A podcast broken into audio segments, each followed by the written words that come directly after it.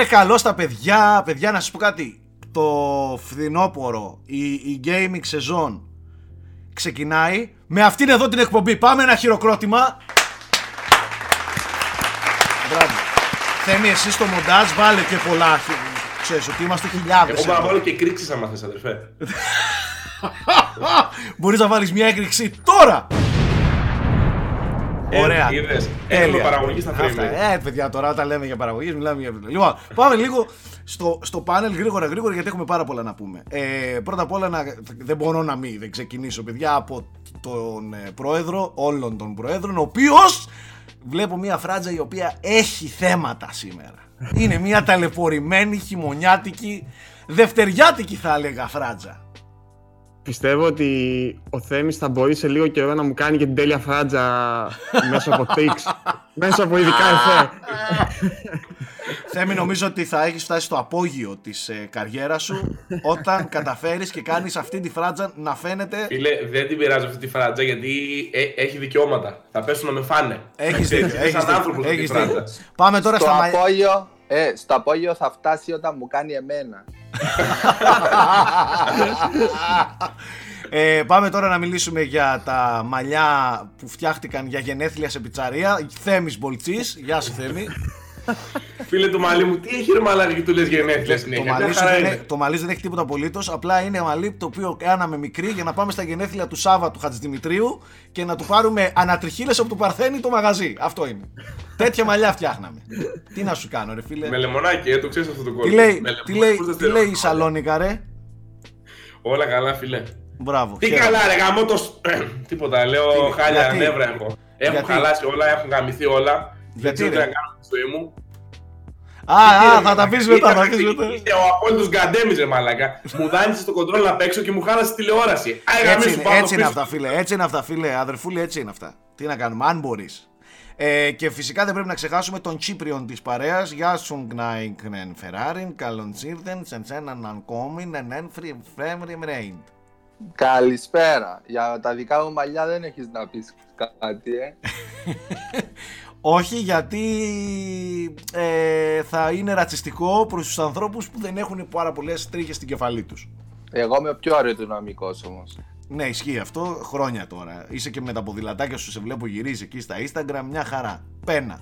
Λοιπόν, ας πούμε ότι αυτή είναι η πρώτη εκπομπή της σεζόν. Είχαμε πάρα πολλές ετοιμασίες με τους Unboxholics, project να τρέχουν κτλ. Το αφήσαμε λίγο στην άκρη το frame rate για να το ξεκινήσουμε σταθερά. Οπότε από σήμερα και κάθε εβδομάδα ή Τετάρτες ή Πέμπτες, ανάλογα με την επικαιρότητα, ανάλογα με το πώς βολεύουν τα δικά μας γυρίσματα κτλ. Πόσο μεγάλες εκπομπές είναι, τι μοντάζ θα χρειαστεί κτλ.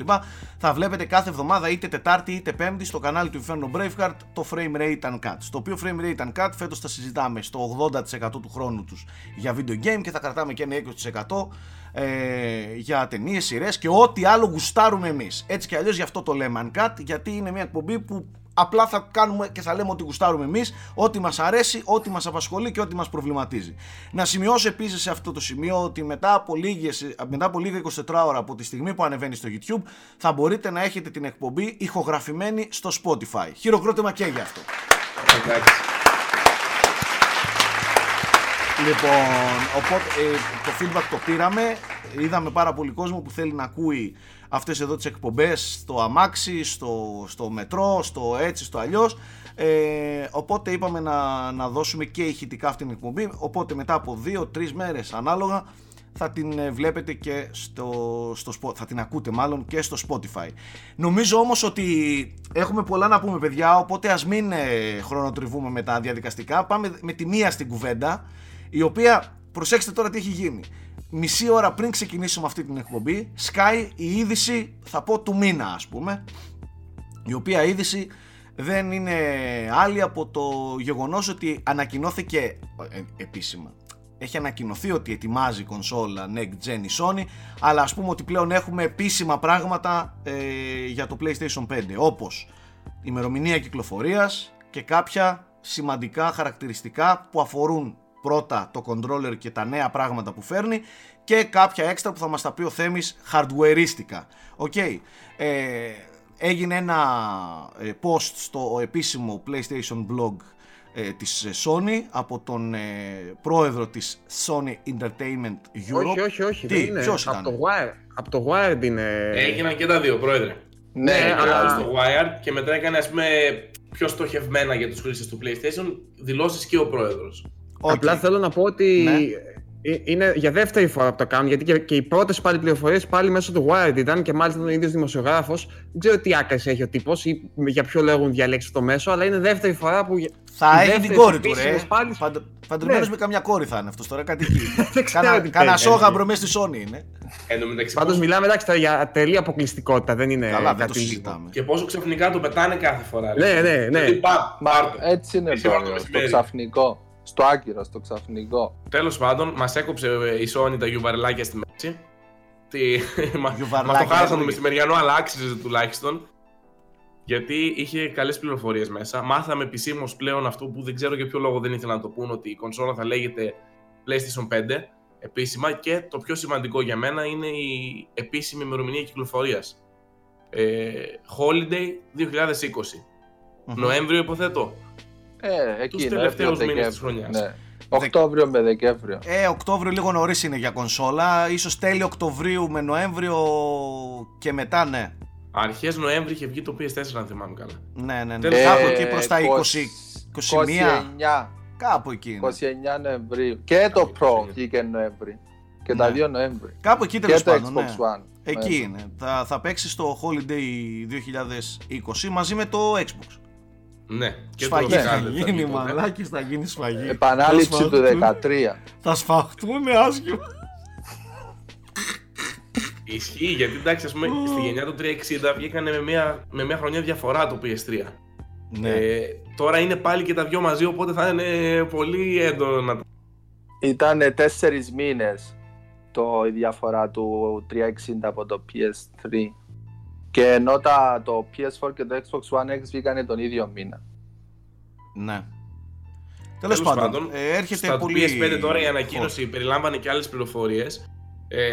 Μίλησαν για το μοχλό, τον οποίο δεν τον λένε DualShock 5, αλλά λένε ο μοχλός για την επόμενη γενιά, και ανέφεραν ότι θα έχει δύο μεγάλες καινοτομίες. Πρώτον, θα προσπεράσουμε την τυπική απλή δόνηση που έχουν τώρα τα χειριστήρια και θα πάμε σε ένα νέο σύστημα απτικού feedback. Και έφεραν δύο παραδείγματα για αυτούς που δεν μπορούν να καταλάβουν από αυτή την έκφραση τι ακριβώς εννοούν. Δεν θα είναι η δόνηση, θα είναι κατά κάποιο τρόπο σαν το HD Rumble του Switch. Δεν το είπαν αυτό στο παράδειγμα. Είπαν ωστόσο ότι αν χτυπάς σε ένα racing παιχνίδι πάνω σε έναν τοίχο, η αίσθηση της δόνησης θα είναι εντελώς διαφορετική από το να κάνεις, ας πούμε, tackling παίζοντας FIFA. Και αν περπατάς, ας πούμε, σε ένα γρασίδι με τον χαρακτήρα σου, ή αν περπατάς σε λάσπες και κάνει αργά-αργά βήματα, θα είναι εντελώς διαφορετική αίσθηση που θα αποδίδεται πάνω στο μοχλό. Σε μεγάλο βαθμό αυτό ισχύει στο Switch. Καταλαβαίνεις δηλαδή κάτι καλύτερο στο feedback της δόνησης. Υποθέτω ότι θα το κάνουν επειδή θα έχουν και περισσότερο χώρο σε ένα DualShock 5, ας το λέμε εμείς. Ίσως το εξελίξουν αυτή την τεχνολογία, ρε παιδί μου. Ο δημοσιογράφος του Wired που το δοκίμασε έμεινε τρομερά εντυπωσιασμένος. Έγραψε πολύ καλά σχόλια ότι του άρεσε πάρα πολύ αυτό που είναι. Και η δεύτερη καινοτομία. Κοιτάξτε, αυτός ο δημοσιογράφος με τέτοια αποκλειστικότητα που πήρε, να ξέρεις ότι σε όλα αυτά. Δεν μπορούσε να μην του αρέσει κιόλας, ναι. Ναι, πάμε παρακάτω.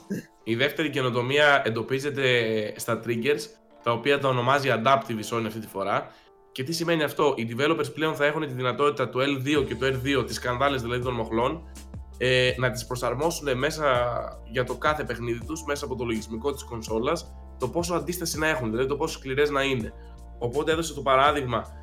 Αν παίζεις, ξέρω εγώ, Horizon Zero Dawn 2, ας πούμε, τώρα θεωρητικά, και κάνεις το τόξο σου, το τραβάς, θα είναι εντελώς διαφορετική αίσθηση από όταν γκαζώνεις, ας πούμε, στο επόμενο Gran Turismo. Μάλιστα. Οπότε γενικά η αίσθηση που αποδίδεται πάνω στο μοχλό και με τις δύο τεχνολογίες συνδυαστικά είναι εντελώς διαφορετική. Θέλουν, λένε, από ό,τι διάβασα και εγώ, να επενδύσουν πολύ στο feeling που θα έχει ο παίκτης παίζοντας τα παιχνίδια. Και καλός ή κακός, τα χειριστήρια έχουν μείνει στάσιμα εδώ και πολλά χρόνια. Είναι το ίδιο ακριβώς πράγμα. Πέρα από το ότι αλλάζει η εργονομία τους, το feeling δεν έχει αλλάξει ριζικά παίζοντας τα παιχνίδια. Νομίζω ότι η δόνηση και αυτά εδώ με τα triggers ενδεχομένως να δώσουν το κάτι της παραπάνω. Εγώ ήδη στο Switch απολαμβάνω, παιδιά, πάρα πολύ την τεχνολογία δόνησης.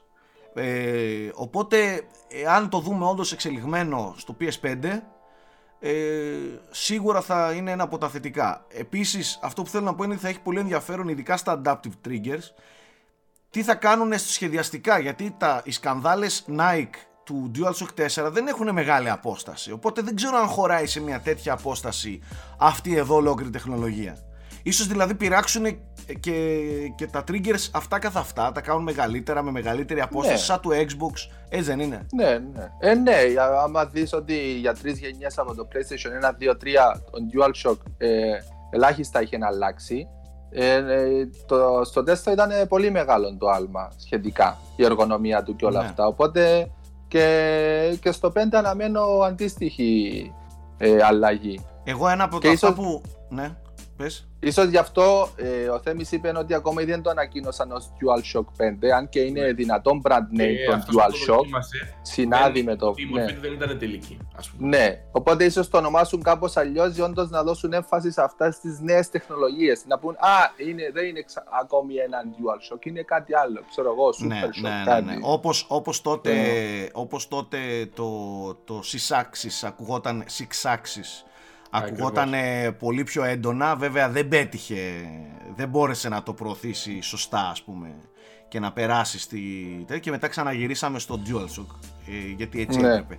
Ίσως τώρα, αυτά έχουν να κάνουν με το marketing, εάν επενδύσουν μαρκετίστικα πολύ στο feeling, γιατί τι σκέφτομαι εγώ, πάνω κάτω το hardware της κονσόλας θα είναι ίδιο με το Xbox. Λίγο καλύτερο, λίγο χειρότερο, δεν έχει σημασία. Μιλάμε για πάνω κάτω ίδιο hardware. Οπότε δεν μπορούν φέτος να πούνε real 4K, real HDR, real Ray Tracing, γιατί θα τα έχουν όλα. Ενδεχομένως να επενδύσουν πολύ μαρκετίστικα σε κάτι που αφορά το χειριστήριο. Έλα Γιώργο, σε βλέπω χασκογελάς. Πιστεύω, Σάκη, ότι δεν είναι τυχαίο ότι δίνουν αυτές τις ψιλοβαρετές πληροφορίες, τις τεχνικές, λίγο, να πω τώρα, πρόχειρα. Τέλος πάντων, τις δίνουν για το κοινό που ξέρει ότι τις θέλει να τις αποκτήσει και να τις αποκτήσει όπως και να τις δώσουν. Πιστεύω ότι η μεγάλη σφαγή θα γίνει στα παιχνίδια που θα παρουσιάσει και ότι η μεγάλη παρουσία του PlayStation 5 θα είναι εστιασμένη μόνο σε παιχνίδια και τίποτα άλλο. Δεν νομίζω να κάτσουν να ασχοληθούν. Εννοώ ότι δεν θα είναι σαν, αν θυμάσαι, PlayStation 3, δείτε τη δύναμη του Cell και δεν ξέρω κι εγώ τι. Θα δείξω μόνο την εμφάνιση της κονσόλας. Εγώ Γιώργο, τα specs θα σταθούν. Αυτό που θέλω να πω, Γιώργο, είναι ότι ακριβώς η κονσόλα σαν hardware θα σταθούν. Δεν ζούμε στις εποχές πλέον που τα specs μετάνε κάπου. Ιδίως από τη στιγμή που το Xbox, όπως λέτε, είναι ίδιο, ιδίως που έρχεται και το streaming, τα specs δεν μετάνε πουθενά, πιστεύω πλέον. Γιώργο, δείξε μου το παιχνίδι, δείξε μου το μεγάλο brand name. Οι άλλοι θα φέρουν το Halo, λογικό, έτσι. Δείξε μου και εσύ τι έχεις και θα δεις τι σφαγή θα γίνει. Θα σου πω το εξής. Μπορεί για σένα και για μένα να μην ισχύει και για αρκετά μεγάλο μέρος του gaming κοινού. Θέλω να σου θυμίσω ότι πολλές φορές οι εταιρείες και πολύ πρόσφατα έχουν επενδύσει στο hardware. Θα σου θυμίσω ότι ανοίγοντας το Xbox One X, πριν παίξει το logo του Xbox, παίζει τσιπάκι. 4K πάνω, παίζει το τσιπάκι, γυρίζει, powerful console και μετά παίζει το logo του Xbox. Εντάξει, η ίδια η Microsoft, ας πούμε, που πατάει πάνω σε αυτό κιόλας, δηλαδή πλασάρεται ως η πιο δυνατή κονσόλα της αγοράς στη τιμή. Τώρα οι άλλες δεν μπορούν να πλασάριστούν σε κάτι τέτοιο. Τι θέλω να πω, δεν μπορεί η Microsoft να βγαίνει και να λέει το hardware μας είναι τούμπανο και η Sony να μείνει άπραγη, και αυτή θα μιλήσει για hardware και αυτή θα μιλήσει για... Θα βρει κάποιο gimmick πάνω στο hardware για να προωθήσει, ρε παιδί μου, την κονσόλα σε φυσική μορφή αυτή καθ' αυτή. Άσε τώρα σαν σύνολο πλατφόρμας PS5 τι θα κάνει, που και μακάρι να επενδύσουν όλοι στο software τους, αλλά σίγουρα κάτι θα βρούνε και νομίζω ότι το έχουν βρει ήδη. Έτσι, νομίζω ότι το έχουν βρει ήδη με το χειριστήριο. Κάτι θα βρούνε. Change the game you play, the way you play. Κάτι θα βρούνε. Όλο αυτό μαρκετίστηκα, έτσι. Ξέρεις τι μου θύμισες? Βγήκε ένα άρθρο πριν μερικές μέρες. Δεν ξέρω αν ήταν φήμη, ο Θέμης μπορεί να ξέρει καλύτερα ή αν είναι όντως βασισμένο σε πραγματικές πληροφορίες. Και τα δύο θα έχουν κάποια μορφής κάμερα. Και διαψεύθηκε αυτό, Γιώργο. Α, διαψεύθηκε. Από την πλευρά της Microsoft, λέει ο Γιώργος, μια φήμη που βγήκε από τον Gizmodo, το ότι και οι δύο εταιρείες προς το παρόν αναπτύσσουν τεχνολογίες κάμερας με πολύ πολύ μικρό lag για τις επόμενες γενιάς κονσόλες τους. Και βγήκε η Microsoft προφανώς γιατί ξύπνησαν οι φιάλτες του Kinect και το διέψευσε κατευθείαν και λέει ότι δεν αναπτύσσουμε κάτι τέτοιο, δεν είναι ακριβές αυτό το δημοσίευμα. Άρα λοιπόν πάει αυτός ο παράγοντας. Άρα πάλι παιδιά πραγματικά δεν ξέρω πώς. Μιλάμε για δύο κονσόλες που έχουν ίδια αρχιτεκτονική στα πάντα. Θα σου πω ότι με προβληματίζει, Γιώργος, αυτό που είπες πριν. Να βάλω τώρα, γιατί θα την πάτε πιο βαθιά τη συζήτηση, να βάλω τις τελευταίες πληροφορίες. Μάθαμε σήμερα επίσης ότι η κονσόλα θα έχει hardware accelerated ray tracing, κάτι που είχε ανακοινώσει η Microsoft το και δείχνει και την ομοιότητα αυτή που λέτε. Άσε με να κάνω μια παρένθεση. Παιδιά, έχω πολύ καιρό να εντυπωσιαστώ από video game τεχνολογία. Ούτε το HDR, ούτε το H, ούτε το ψ. Παιδιά, το Ray Tracing είναι ο ορισμός της νέας γενιάς. Τέλος. Αυτό που είδα εγώ στο Control δεν το πίστευα. Και πέρα από το Control, πέρα από αυτά που είδες στο Control, που είναι θέμα φωτισμού κυρίως, είναι και στον ήχο τεράστια διαφορά, άμα έχεις φυσικά τα κατάλληλα μέσα. Αν έχεις το κατάλληλο εργαλείο. Στον ήχο. Αλλά δεν περιγράφω το πόσο ζωντανεύει και πόσο φωτορεαλιστικό κάνει ένα παιχνίδι το Ray Tracing. Απίστευτο. Θέλω να βάλω εδώ μια σημείωση, το ότι είναι πάρα πάρα πολύ καλό το ότι θα έχουν και οι δύο κονσόλες Ray Tracing, γιατί πρακτικά το κάνεις στάνταρ στη βιομηχανία και όλα τα... δεν είναι, ας πούμε, ότι είναι ένα χαρακτηριστικό του PS5, οπότε θα ήταν μόνο από τα στούντιο της Sony. Εφόσον είναι ένα ιδρυωμένο χαρακτηριστικό σε όλες τις πλατφόρμες, συν το PC, θα αρχίσει να μπαίνει σε όλα τα παιχνίδια και πρακτικά θα είναι ένα πολύ μεγάλο άλμα. Πολλοί κόσμος νομίζουν ότι το Ray Tracing είναι οι αντανακλάσεις και τα φώτα. Έτσι. Όχι, παιδιά. Το Ray Tracing αυτό που κάνει σίγουρα καλά και το είδα στο Control είναι να δίνει όγκο στο χώρο. Να δίνει αυτή το πολυδιάστατο του πράγματος και ότι δεν βλέπεις απλά 3D και κάποια πράγματα απέναντι στο background. Δεν ξέρω πώς ακριβώς θα το περιγράψω. Έβλεπες διαδρόμους στο Control και ένιωθες το μήκος των διαδρόμων. Κατάλαβες.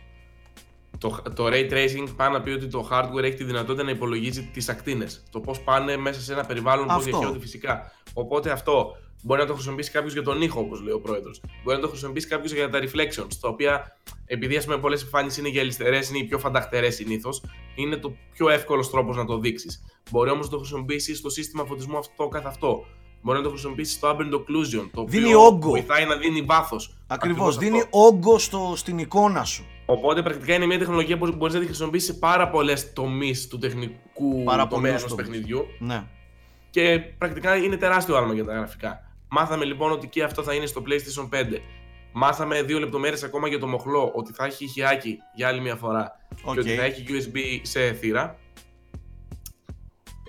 Μάθαμε ότι θα έχει 4K Blu-ray και θα μπορεί να διαβάζει δίσκους που θα είναι 100 GB. Ναι. Οπότε δίνουν τη δυνατότητα και να μην υπάρχουν παιχνίδια με δύο δίσκους και να φτιάχνουν και μεγαλύτερα παιχνίδια. Οι εγκαταστάσεις παιχνιδιών θα είναι υποχρεωτικές πάλι. Ωστόσο, τα παιχνίδια θα τμηματοποιούνται πολύ περισσότερο. Και τι είπα να πει αυτό, ότι άμα εγώ παίξω το τάδε παιχνίδι και τερματίσω το campaign, θα μπορώ να διαγράψω το campaign και μετά να μείνει στο δίσκο μου μόνο το multiplayer. Α, ωραία, κατάλαβα, ναι. Οπότε θα μου πιάνει, ξέρω εγώ, μόνο 20 GB το παιχνίδι, ή άμα δεν με ενδιαφέρει εμένα να παίξω το multiplayer, όταν θα πάω να το κατεβάσω, θα μπορώ να παίξω σε μισή ώρα γιατί θα κατέβει κατευθείαν μόνο το campaign. Μάλιστα, ωραία, ενδιαφέρον αυτό. Και μάθαμε τέλος, το οποίο θα το συζητήσουμε μετά το του hardware, ότι η Blue Point, η οποία είναι η ομάδα που έχει φτιάξει το remake του Shadow of the Colossus, φτιάχνει επισήμως ένα παιχνίδι για το PlayStation 5 μαζί με τη Sony και είπανε it's a big one. Τώρα εγώ ποντάρω σε Demon's Souls remake. Τι να πούμε. Α, εσύ remake, ναι, επειδή είναι αυτή είναι στα remakes. Ναι, στα remakes, ναι. Εξειδικεύονται πρακτικά. Γιώργο, αυτό που ήθελα να πω εγώ πριν, δεν ξέρω, τελειώσαμε με τις πληροφορίες για το hardware. Αυτά, παιδιά, το χειριστήριο, ημερομηνία κυκλοφορίας. Ωραία. Κτλ. Αυτό που ήθελα να πω και με προβληματίζει ακόμη περισσότερο αυτό που είπε ο Γιώργος σχετικά με το ότι θα δώσει έμφαση στα παιχνίδια. Ξέρεις τι με προβληματίζει περισσότερο, Γιώργο? Με προβληματίζει περισσότερο ότι η Sony πριν καν την ανακοίνωση της κονσόλας και πριν καν φυσικά την κυκλοφορία της κονσόλας δίνει με ντου μαζεμένο, Death Stranding, The Last of Us 2, το οποίο θα τα συζητήσουμε σε λίγο. Προφανώς θα δώσει και κάποιο Ghost of Tsushima ή να περιμένουμε μήπως βγει. Σάκη, αυτό ενώ μεταξύ το ανέφεραν. Ναι. Λέει, έρχεται λέει το Death Stranding, το The Last of Us Part 2 και το Ghost of Tsushima για το PS4. Ναι. Λέει θα μοιραστούμε περισσότερες πληροφορίες για το PS5 στο in the year ahead. Και έλεγε μέχρι τότε, ας πούμε, λέει σας ετοιμάζουμε αυτά για το PlayStation 4. Ναι. Οπότε το Ghost of Tsushima...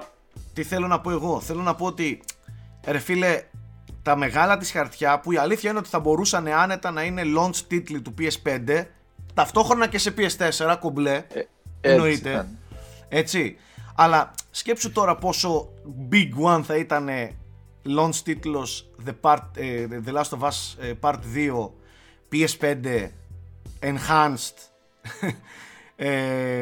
ταυτόχρονα και PS4 και τα λοιπά, αλλά ξεμπερδεύει με όλα αυτά που πολύ νωρίς. Μέχρι το Φεβρουάριο θα έχει ξεμπερδεύσει και με το The Last of Us. Μένει από πολύ μεγάλα παιχνίδια το Ghost of Tsushima. Έτσι, από αυτά που έχουν ανακοινωθεί και έχουμε δει. Τώρα Spider-Man 2, God of War 2 και Horizon 2 ακόμα δεν ξέρουμε τίποτα. Και αυτό είναι που με προβληματίζει. Δηλαδή πώς ακριβώς, τι άλλο μπορεί να ετοιμάζει. Αυτά που είπαμε μήπως. Να δώσει πληροφορίες για...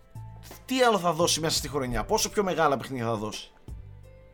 Κοίταξε, δεν ξέρω. Δηλαδή θα δώσει The Last of Us, Ghost of Tsushima και θα έχει και άλλα μεγάλα για το launch. Ή ως launch δεν θέλει να είναι πολύ μεγάλο software με τη λογική ότι παιδιά έχετε και μια βιβλιοθήκη enhanced όλων των τούμπανων μεγάλων παιχνιδιών που βγάλαμε τελευταία. Δεν ξέρω τι θα παίζει με το backwards compatibility ή αν θα έχουν για αυτά τα τελευταία παιχνίδια της γενιάς τους κάποια υποστήριξη όπως λες. Εγώ θεωρώ δεδομένο ότι κάποια στιγμή θα βγει Last of Us 2 Remastered, έτσι ακριβώς όπως έγινε στο PS4, του PS3, και θα έχει το κλασικό αυθεντικό 4K 60 frames, ας πούμε, το οποίο δεν είναι ας πούμε τώρα, και ενδεχομένως και τα άλλα δύο που είπες να ακολουθήσουν ένα παρόμοιο δρόμο. Τώρα από εκεί και πέρα όμως, για να το βγάζουν γιορτές, πιστεύω ότι ένα τουλάχιστον παιχνίδι θα έχουν στο μυαλό τους. Σίγουρα, μεγάλο. Αποκλείω Spider-Man 2 και God of War 2, τα αποκλείω, είναι πολύ νωρίς ακόμα. Εκείνα είναι τεράστια. Ναι. Εκείνα είναι, είναι μεγάλα, πιο μικροβεληνιακούς ας πούμε. Ναι. Ούτε Horizon Zero Dawn 2 πιστεύω μπορούμε να περιμένουμε στο launch. Μήπως το Ghost γι' αυτό δεν έχουν μιλήσει ακόμα. Μήπως το Ghost του σήμα είναι launch τίτλος PS5 και γίνει πανικός. Ίσως εκείνο γίνει ταυτόχρονο. Ίσως, ναι. Ναι, όταν λέμε launch τίτλος, παιδιά, εννοούμε ότι θα κυκλοφορεί και στο PS4. Δεν αλλάζει δηλαδή, δεν αλλάζει τα δεδομένα ότι μας ακύρωσε στο PS4 το Ghost. Το Ghost θα κυκλοφορήσει κανονικά PS4. Μήπως το δώσουν και σαν launch του 5. Γιατί, παιδιά, αυτό που είδαμε στην E3, ναι, δεν μου κάθεται για PS4 τίτλος. Αλήθεια σου το λέω. Κι όμως έτρεχε σε PS4, το έχει παίξει ο κόσμος. Ναι, ίσως, κοίταξε, εάν βγει ταυτόχρονα και στο 5, πρέπει όντως να έχει αισθητή διαφορά στο 5, ώστε να πουλείται launch τίτλος του 5 και αυτό να είναι system seller του 5. Αλλά απ' την άλλη, νομίζω να κυκλοφορήσουν τα πολύ τεράστια τους χαρτιά στο launch του 5, γιατί χαντακώνουν λίγο το παιχνίδι το ίδιο, σε ένα μηδενικό install base, καταλάβες. Ναι. Δηλαδή θυμηθούμε στο PlayStation 4, βγήκε με Killzone Shadowfall και μετά από λίγο βγήκε το Infamous στο Second Sun. Και το ίδιο και έγινε και στο PlayStation 3, βγήκε το MotorStorm και δεν θυμάμαι τι, ξέρω εγώ. Το πολύ τεράστια δεν κυκλοφοράνε πλέον σε πολύ υγιές install base. Resistance είχε κυκλοφορήσει στο... Μπράβο, Resistance Fall of Man και το MotorStorm, ναι. Ναι, στο 3. Οπότε, είμαι σίγουρος, σίγουρα κάτι θα βγει. Κάτι θα βγει, αλλά νομίζω θα είναι μέσου βεληνικούς και ταυτόχρονα θα ποντάρουν και στα PS5 Enhanced. Ξέρω εγώ. Ναι, γιατί σκεφτείτε launch. Θέμη, συγγνώμη λίγο. Σκεφτείτε launch PS5 με Enhanced. Εγώ δεν λέω remakes και remasters. Enhanced Death Stranding, Enhanced The Last of Us Part 2, Ghost of Tsushima ταυτόχρονα cross, έτσι, Enhanced Spider-Man, Enhanced God of War, ξέρω εγώ, τι να πω. Εντάξει, απ' την άλλη μόνο με Enhanced δεν τη βγάζεις, γιατί... Σίγουρα, σίγουρα. πόσοι θα είναι οι early adopters του 5 που δεν είχαν 4. Βασικά με το install base του 4, ελάχιστοι θα είναι αυτοί που θα πάρουν 5 και δεν είχαν 4. Και τα έπαιξαν λογικά. Οπότε πρέπει να έχει κάτι εντελώς δικό του, ειδικά όταν θα ανταγωνιστεί Halo Infinite και ίσως και κάτι από τη Turn 10 ή από την Playground Games. Πρέπει να δούμε και πώς θα χειριστεί σαν brand το PS5. Δηλαδή πώς θα τοποθετήσει επικοινωνιακά την πλατφόρμα στην PlayStation οικογένεια. Δηλαδή αν την τοποθετήσει σαν κονσόλα η οποία πάει το PS4 στο επόμενο επίπεδο, το PlayStation στο επόμενο επίπεδο αναβαθμισμένο, αλλά το PS4 παιδιά υπάρχει κανονικά, ζούμε, ας πούμε ότι είναι το Pro του Pro το PS5. Αν το τοποθετήσει έτσι, αλλάζει. Αν το τοποθετήσει σαν μια νέα γενιά,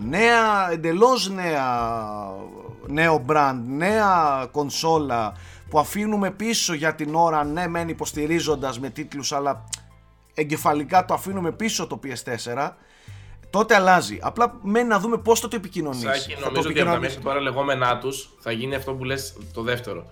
Γιατί το έχουν πει ότι πιστεύουν στις κλασικές παραδοσιακές γενιές και το αναφέρουν πρακτικά ως η επόμενη γενιά κάθε φορά. Απλά το PS4 θα συνεχίσει να υπάρχει με την άψη, θα έχει και backwards compatibility το PS5 και με την υποστήριξη θα δίνουν παιχνίδια στο PS Plus κτλ. Ξέρεις γιατί το λέω, παιδιά? Θα βγαίνουν τα FIFA. Θα σου πω γιατί προβληματίζομαι. Με τις εταιρείες να ποντάρουν πολύ και να ετοιμάζουν έδαφος στο streaming, στο play anywhere, το ζήσε την εμπειρία PlayStation, ξέρω εγώ, παντού. Έχω κάτι πολύ σημαντικό να πω εδώ πέρα. Δεν ξέρω αν μπορεί, αν είναι πρέπον για τη Sony να ποντάρει 100%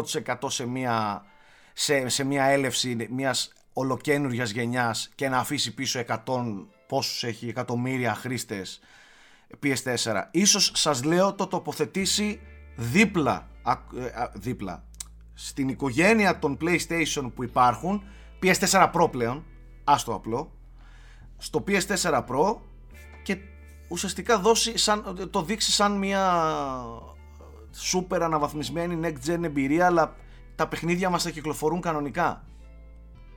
Λέω. Όχι, δεν νομίζω, Σάκη. Πιστεύω θα δώσει το τελευταίο το ξεμπούκωμα αυτό με το The Last of Us, το Death Stranding και το Tsushima και μετά τέλος το PS4.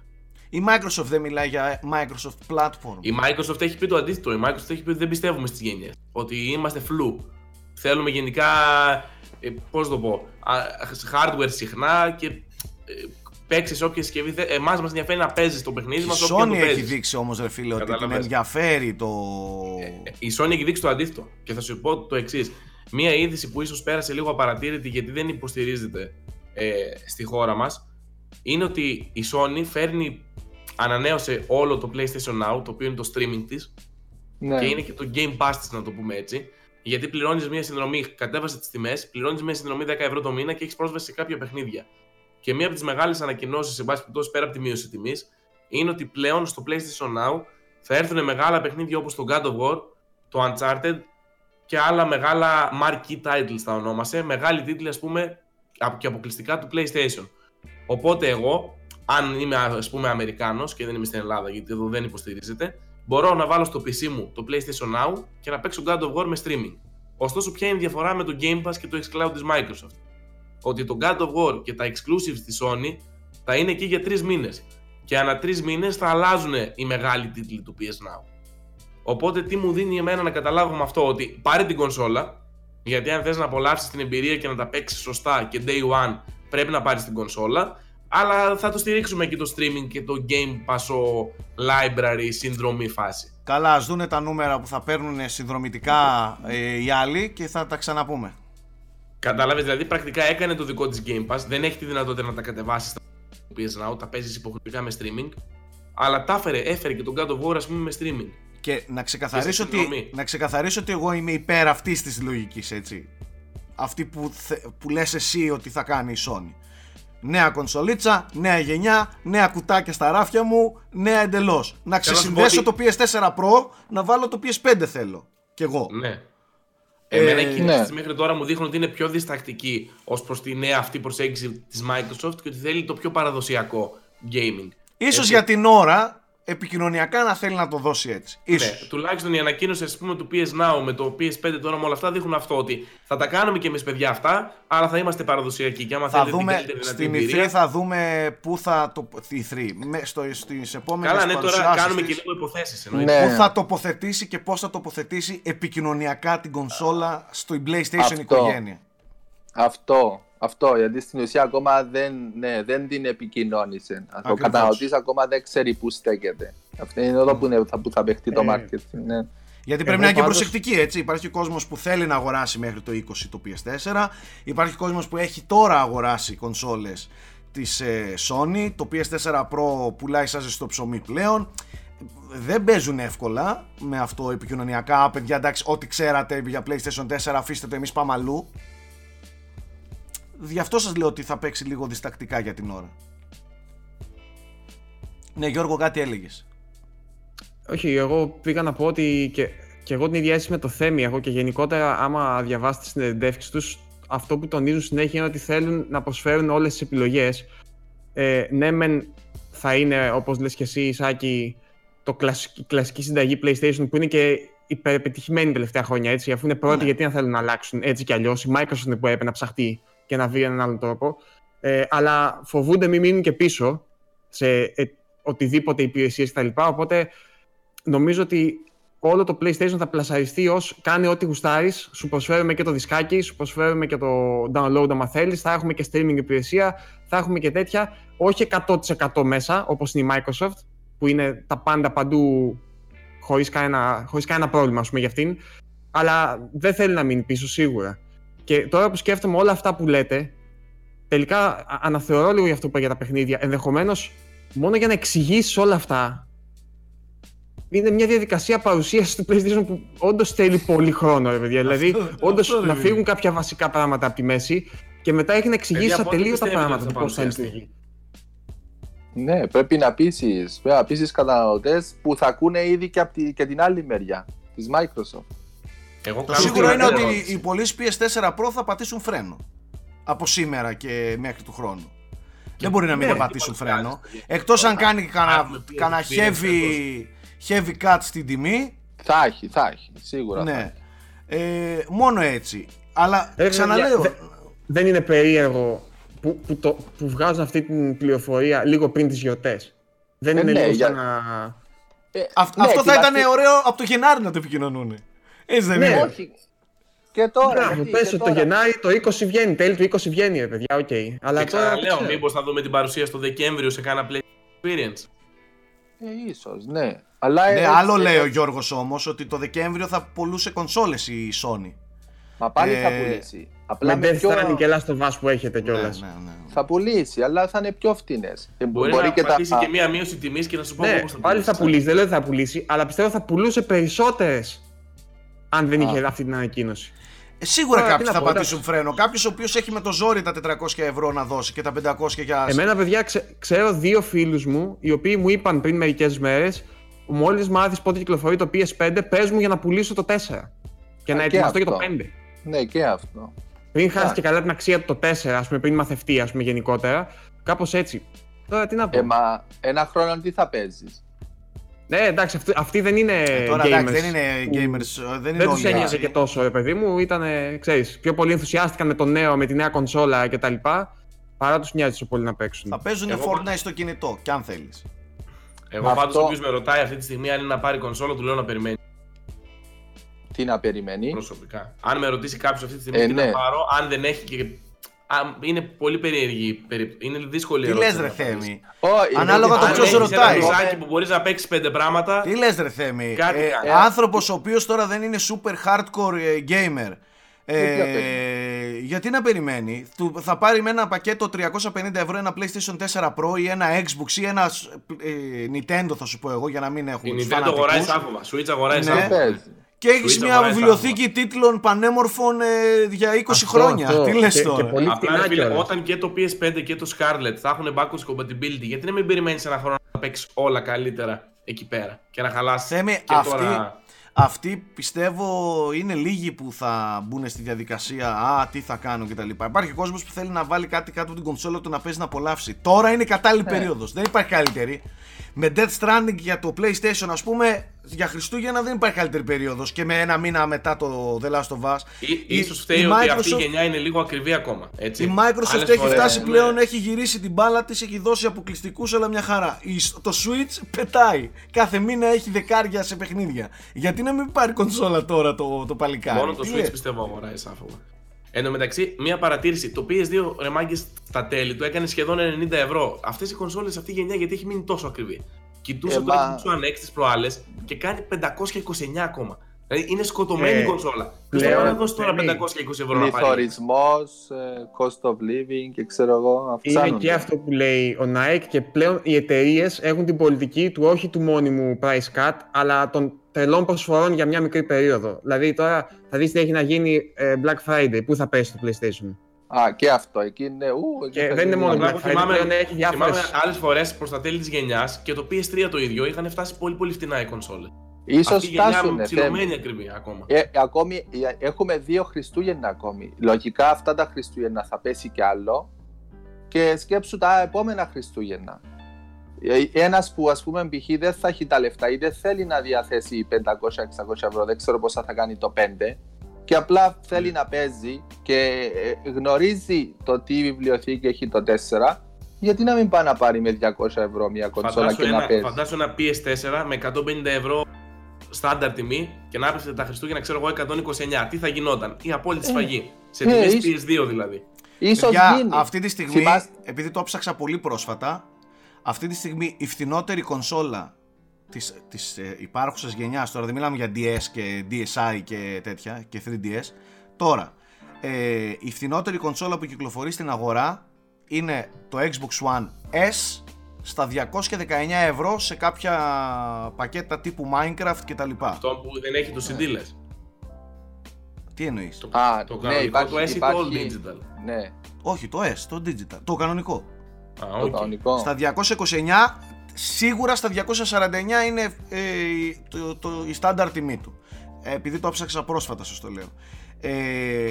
Το PS4 επίσης έχει μια πολύ καλή τιμή, στα 279, το βρίσκεις με καλά πακετάκια στα 299 και τα λοιπά, και μετά σε Pro και Xbox One X ξεφεύγουμε.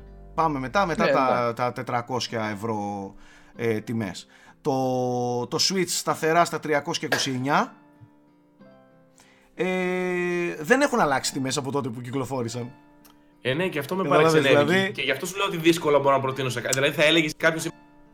Πέρα από τις.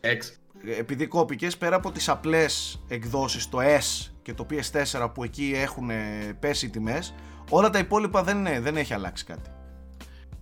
Ακριβώς αυτό σου είπα, ότι τώρα εγώ ας πούμε πώς θα προτείνω στον άλλον πάνε πάρει Xbox One X, να σκάσει 520 ευρώ και του χρόνου να πρέπει να σκάσει άλλα 600, ας πούμε. Γιατί για 520? Του χρόνου όμως όταν πάει να σκάσει δεν θα έχει πολλά παιχνίδια, ενώ τώρα θα έχει μια τεράστια βιβλιοθήκη, ρε φίλε. Ο άλλος μπορεί να θέλει μετά από 3 χρόνια, αφού παίξει τα ήδη υπάρχοντα, να παίξει και τα επόμενα. Γιατί? Με αυτή τη λογική είναι, απλά θα μείνεις λίγο εκτός νέας γενιάς για κάποια χρόνια. Εάν καθυστέρησε να πάρει τώρα Xbox One X, μπορεί να καθυστερήσει να πάρει το Xbox. Ισχύει. Άλλα 3 χρόνια. Αν 6 χρόνια δεν έχει PlayStation 4, εκτός κι αν είναι των νεαρών της ηλικίας, ξέρεις. Με 6 χρόνια δεν είχε PlayStation 4, γιατί να βιαστεί για PlayStation 5? Και επίσης αυτή την περίοδο, παιδιά, θα υπάρξει ένα κύμα second hand κονσολών, αφού έχει τη νέα γενιά, και θα μπορείς να βρεις σχετικά εύκολα σε καλές τιμές τις κονσόλες. Ναι. Πάντως, συγγνώμη για την κορεσάκη, το Basic PlayStation 4 είπες ότι έχει 2,79 ακόμα. Ναι. Είχα την εντύπωση ότι το είχαν ρίξει, okay. Η κανονική τιμή είναι 2,99, δηλαδή επίσημα ακόμα. Ναι. Το 3,99 το Pro. 3,99 το Pro, ναι. Okay. Για μένα έπρεπε να πάντως αυτό κάνει... ίσως μας δείχνει, συγγνώμη Θέμη, ίσως μας δείχνει και για την τιμή των επόμενων κονσολών. Δηλαδή αν αυτή τη στιγμή παίρνεις σε αυτές τις τιμές το Pro, στα 400, το άλλο πολύ λογικά πάει 5 συν. Εντάξει, είναι και το πόσο πουλάνε.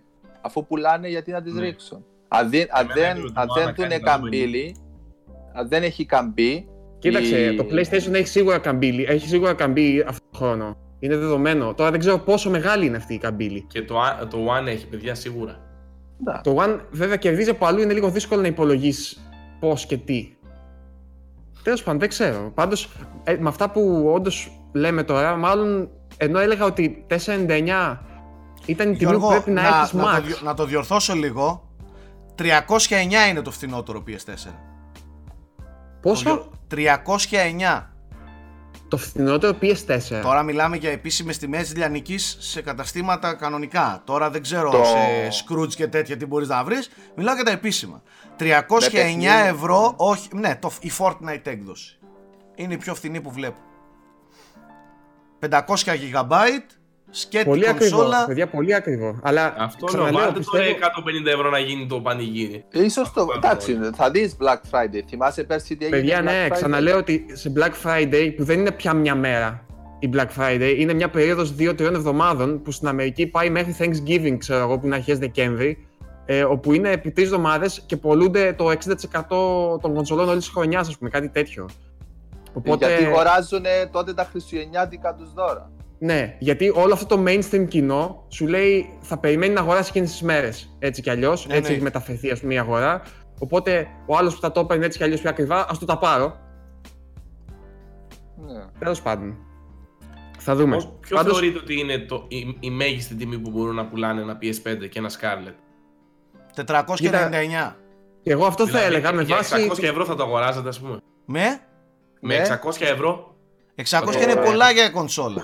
Παιδιά... ρωτάς, ναι, αλλά ρωτάς λάθος άτομα.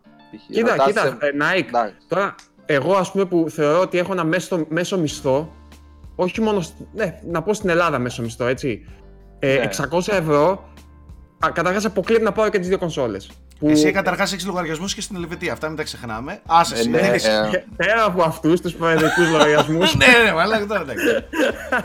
Από τη φράτζα σου και μόνο καταλαβαίνεις γιατί πόσο ωραίο το πράγμα. Αλλά τέλος πάντων, συνέχισε, πες τα δικά σου αυτά. Ναι, τέλος πάντων, ας παϊστάνω τον μέσο καταναλωτή, ξέρω εγώ. Ναι, πες. Δεν πρόκειται να πάρω και τις δύο κονσόλες, έτσι, που βγαίνουν ταυτόχρονα, έτσι, και θα έχουν άμεσο ανταγωνισμό. Ναι, οπότε θα πρέπει να διαλέξω. Και κατά δεύτερον, ακόμα και αυτή τη μία θα σκεφτώ πολύ πολύ σκληρά για το ποια θα πάρω. Καταρχάς, επειδή είναι πολλά λεφτά, δηλαδή, παιδιά, έτσι. Επειδή είσαι πρόεδρος. Ναι, ως μέσος καταναλωτής, ναι, πολύ σωστό. Ναι. Είναι πολλά λεφτά, δεν το συζητάμε. Τώρα, επειδή είσαι πρόεδρος των Unboxholics, άλλος πάρει τζάμπα. Επειδή είσαι πρόεδρος. Ναι, οκ. Μην αγχώνεσαι, μην αγχώνεσαι. Ξέρεις τι άλλο σκεφτόμουν? Βλέπω πολύ πιθανό Microsoft να βγάλει όντως λίγο πιο ακριβή, αλλά να έχει ταυτόχρονα 12μηνη συνδρομή Game Pass, ξέρω εγώ. Ή 3μηνη συνδρομή, 4μηνη, που είναι μεγάλη υπόθεση πάλι. Είναι σαν να παίρνεις άλλα 10 παιχνίδια, άμα τα βγάζει όλα στο Game Pass. Ναι, είναι πολλά. Είναι και τι bundles και τι δίσκο θα φέρουν. Ναι, επειδή δεν έχει bundles στην αρχή. Συνήθως είναι σκέτη κονσόλα. Το 4 είχε. Το 4 τι είχε, να εκτιμάσαι? Το Players Edition ήταν το Killzone, η κάμερα και δεύτερο χειριστήριο. 100 ευρώ πάνω από το απλό, ας πούμε. Α, έκανε 500 χειριστήριο, παιχνίδι, ναι, ξέρω εγώ. Και το Xbox, ναι. Και ακόμη και το Pro, όχι το Pro, το Scorpio, που ήταν η Scorpio έκδοση. Ωραία, πάντως αυτό... εγώ θεωρώ, όπως είπε και ο Σάκης, στα 4,99 είσαι mainstream. Πάνω από 4,99 δεν είσαι πια mainstream. Είσαι στο ειδικό κοινό που θα θέλει την αιχμή της τεχνολογίας και θα πάει να τα δώσει. Με 800 ευρώ κάνεις PC τούμπανο, δεν είναι, δεν παίζουν. Ισχύει. Ναι, μετά πας κοντεύεις να πάρεις PC μετά, με αυτά τα λεφτά. Ναι, γι' αυτό κανονικά πρέπει μέχρι 500 να έχουν. Αλλά και για μένα 500 είναι. Ναι, ο Θέμης ρώτησε εμάς. Εγώ κρατάω μια πισινή και πιστεύω ότι θα παίξουν στο 399. Ναι, θα είναι μεγάλη έκπληξη. Όχι. Θυμάστε τι λέγαμε για το PS4? Ναι, αλλά δεν είναι το ίδιο. Είχε σοκάρει τον κόσμο όταν ανακοίνωσε 399 το PS4. Το θυμάστε? Κάποτε λέγαμε PS4 399 θα γελούσαμε. Ναι, ήταν μεγάλη έκπληξη η τιμή τότε. Ήταν πολύ... Θυμάσαι και το κοινό. Γιατί να μην παίξουν στην ίδια τιμή? Εγώ δεν νομίζω ότι μπορούν να παίξουν στο 500 πλάς. Με τίποτα. Δεν μπορούν να το δικαιολογήσουν. Δεν θα το δικαιολογήσουν ποτέ. Next gen, ναι, καλά γραφικά, ναι. Τι θα πούν? Απλά στο 39 πιστεύω θα πουλάνε με ζημιά.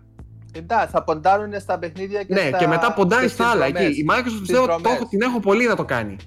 Ιδίως μετά τη σφαλιά που έφαγε με τα 4.99 με το Kinect. Η Microsoft για να πουλήσει. Ελπίζω στο Θεό να μην βάλουν καμιά κάμερα μέσα και πουλάνε πάλι πιο ακριβά. Δηλαδή, η Microsoft για να πουλήσει Game Pass, να ξέρετε ότι θα σας δώσει και τζάμπα την κονσόλα.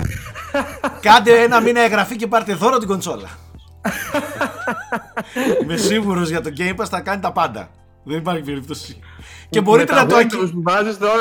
Μπορείτε να την ακυρώσετε ανα πάσα στιγμή, αλλά κρατήστε την κονσόλα. Είναι σαν τα ψυγεία Coca-Cola. Φέρες η Coca-Cola στο μαγαζί σου και εγώ θα σου φέρω ψυγεία.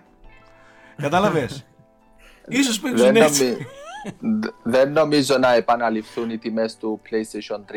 Αλλά θυμίζω ότι το PlayStation 3 κυκλοφόρησε στην τιμή που κυκλοφόρησε και το πήραν αυτοί που το πήραν. 649 Γιώργο, πόσο είχε? Στην Ελλάδα ήτανε το 60. Το 60, το FAT, το μεγάλο, το slot, SD card slots και τα λοιπά. Ναι. 600 τόσο είχε, 619, κάτι τέτοιο. Ναι, και τις πήρε 2,5 χρόνια να αρθοποδήσει μετά. Γιατί όπως σύμφωνα με το κουταράκι χρειαζόμασταν δύο δουλειές για να πάρουμε 2,5. Power of the cell. Ο Πρέσκας, ας πούμε, που είναι μόνο ένας μισθός, δεν μπορούσε να... όχι δεν μπορούσε, δεν δικαιούταν να έχει πίστρια. Δεν το πήρα κιόλας, δεν το πήρα στον άλλο. Και ξέρεις γιατί δεν το πήρες? Γιατί δεν είχες δεύτερο μισθό. Έτσι, δεν το δικαιούμουν. Δεν το δικαιούμουν αυτή την υπέρτατη κονσόλα. Καταρχάς, γραφειοκρατικά δεν σου δίνανε την απόδειξη. Δεν στο δίνανε άμα δεν πήγαινες με παραστατικά μπροστά σου. Φορολογική. Πόσα βγάζεις τόσα. Πόσα βγάζεις ρε. Δεν δικαιολογήσε. Δεν δικαιούσε. Πήγαινε φλέμπα από εδώ που θες και πήγαινε στεριά. Το πόθεν έσυχες εδώ πέρα δεν μας βγαίνει φίλε. Μιλάμε για σέλ, οχταπύρινο που γιατρεύει καρκίνους και τέτοια. Δεν είσαι εσύ γι' αυτά. Έτσι. Κάτσε εκεί με το Nintendo Wii και πολλά. Εν τω μεταξύ, ξέρετε τι δεν έχουμε σχολιάσει? Την πολύ μυστήρια απομάκρυνση του Shawn Layden. Ναι, και αυτό. Η οποία έγινε πολύ απότομα, πολύ αθόρυβα. Ο ίδιος του δεν είπε τίποτα. Ο ίδιος δεν έχει πει τίποτα. Έχει μείνει εκεί, σε αυτή την περίεργη ανακοίνωση που έβγαλαν. Και δεν ξέρω τι συνέβη, ας πούμε. Φαίνεται σαν κάτι χοντρό να έχει συμβεί. Γιατί... Θα σου πω, ξεκίνησαν βέβαια οι συνωμοσιολόγοι να λένε ότι υπάρχει διαμάχη εσωτερικά για το ποιος θα πάρει τη μεγαλύτερη καρέκλα κτλ. Με τον Jim Ryan είναι η μεγάλη κόντα, υποτίθεται έτσι. Ναι. Βγήκε σήμερα του Κοτάκου ο δημοσιογράφος, ο Jason Schreier, πώς λέγεται. Ναι. Εν πάση περιπτώσει, συγχωρέστε με που κάνουμε λάθος το όνομά του. Βγήκε από την άδειά του και είπε ότι έχει ακούσει και έχει μιλήσει με developers ότι οι φήμες αυτές δεν πολύ ισχύουν και ότι το μήνυμα που φτάνει στους developers για το PS5 έχει συνοχή και δεν έχει φτάσει στα αυτιά του κάτι τέτοιο. Οκ, πέρα από αυτό είναι πολύ καλό βέβαια γενικότερα για την οργάνωση του PS5, αλλά δεν θεωρείται ότι ήταν πολύ πετυχημένος στη δουλειά του. Τα χρυσά χρόνια του PS4 οφείλονται σε αυτόν. Ναι, όχι μόνο πίσω, της Sony ως studio, γιατί ήταν υπεύθυνος των Worldwide Studios, ας πούμε, όλες τις οργάνες. Υπό τη φροντίδα αυτού βγήκε το God of War, βγήκε το Spider-Man, βγήκε το Uncharted 4, βγήκε το Horizon, έχει βγάλει όλα τα διαμαντάκια του PS4 αυτά τα... Δεν τα λες διαμαντάκια, η Sony έχει χτίσει μεγάλα IPs, exclusives, αντίστοιχα μόνο της Nintendo αυτή τη στιγμή. Από το PS4, έτσι, πριν το PS4 σκεφτείτε λίγο. Τι είχε πριν το PS4 πολύ πολύ δυνατό χαρτί? Ένα God of War τότε, God of War, The Last of Us. The Last of Us, άντε ας πούμε ότι είναι στο τέλος του PS3. Και το Uncharted ήδη είχε μπει σε PS4 ρυθμούς με το The Last of Us. Ναι, και πάλι, και άμα δείτε τα νούμερα αυτών των παιχνιδιών δεν συγκρίνονται με τα μεγάλα τέρατα. Κοίταξε, δηλαδή ήταν των 5-7 εκατομμυρίων, ξέρω εγώ, παιχνίδια. Γιώργο, πρέπει να καταλάβουμε ότι αυτές οι θέσεις δεν είναι... δεν μπορείς να τις... δεν σου ανήκουν. Τις υπηρετείς. Ναι, δεν σου ανήκουν. Ισχύει. Ναι. Δεν διαφωνώ καθόλου σε αυτό. Απλά όντως πολύ σημαντική απώλεια και δεν ξέρω πώς θα την καλύψει, με ποιον. Ναι, επειδή δεν βγήκε κάποιος να πει, ξέρεις, έφυγα μόνος μου ή... Όπως είπε ο Ρέτζι, ξέρω εγώ, αποσύρωμαι ή κάτι τέτοιο. Ο Ρέτζι φαινόταν ότι δίνουν τα χέρια καλά, ας πούμε. Ναι. Μα και αυτό. Ας περιμένουμε να δούμε τι θα γίνει, γιατί δεν έχει καν αντικατασταθεί από κάποιον, νομίζω. Εγώ έψαχνα σήμερα στα μεσημεριανά τις ειδήσεις και αυτά, δεν είχε τίποτα. Πίστευα δηλαδή ο Λιάγκας και αυτοί να δείξουν κάτι στις εκπομπές τους, δεν δείξαν τίποτα για την απουσία και αν έχει προηγηθεί κάποιο φασαρία. Συγγεί ηχθείως. Μετά την αποχώρηση του Λέιντεν. Λοιπόν, να αλλάξουμε θέμα. Θέλετε να αλλάξουμε θέμα? Ωραία, εγώ λέω να πάμε λίγο στα παιχνίδια που παίζουμε, γιατί έχει ξεκινήσει πλέον η κυνηγητική περίοδος των παιχνιδιών. Οπότε πέρα από εφέ και ομιλίες και τέτοια πράγματα και συζητήσεις, πρέπει να υπάρχει και το ζουμί, η ουσία που είναι το να παίζουμε τα video games. Αυτά για τα οποία μιλάμε όλη τη χρονιά πρέπει να αρχίσουμε να παίζουμε κάποια στιγμή. Και το καλό είναι ότι έχουμε ξεκινήσει πολύ δυναμικά. Δεν ξέρω για τους άλλους, αλλά εγώ έχω λιώσεις. Δεν προλαβαίνω να τερματίσω παιχνίδια, γι' αυτό έχω πολλά εγώ να πω. Θέλω να ξεκινήσω εγώ. Έχουμε κι άλλα. Σου δίνουμε την άδεια να ξεκινήσεις. Εγώ λέω να το πάμε χρονολογικά και να μας πει πρώτα ο Θέμης για τον Gears. Το πρώτο βγήκε Σεπτέμβρη, έτσι δεν είναι? Για τον Gears έχω να πω και καλά και κακά λόγια. Διάλεξε τι θες. Άκου τι θα πει για κακά. Θα πει για το multiplayer. Θα πει για το multiplayer. Θα πει για το multiplayer, παιδιά. Θα πει για το multiplayer, το ήξερα.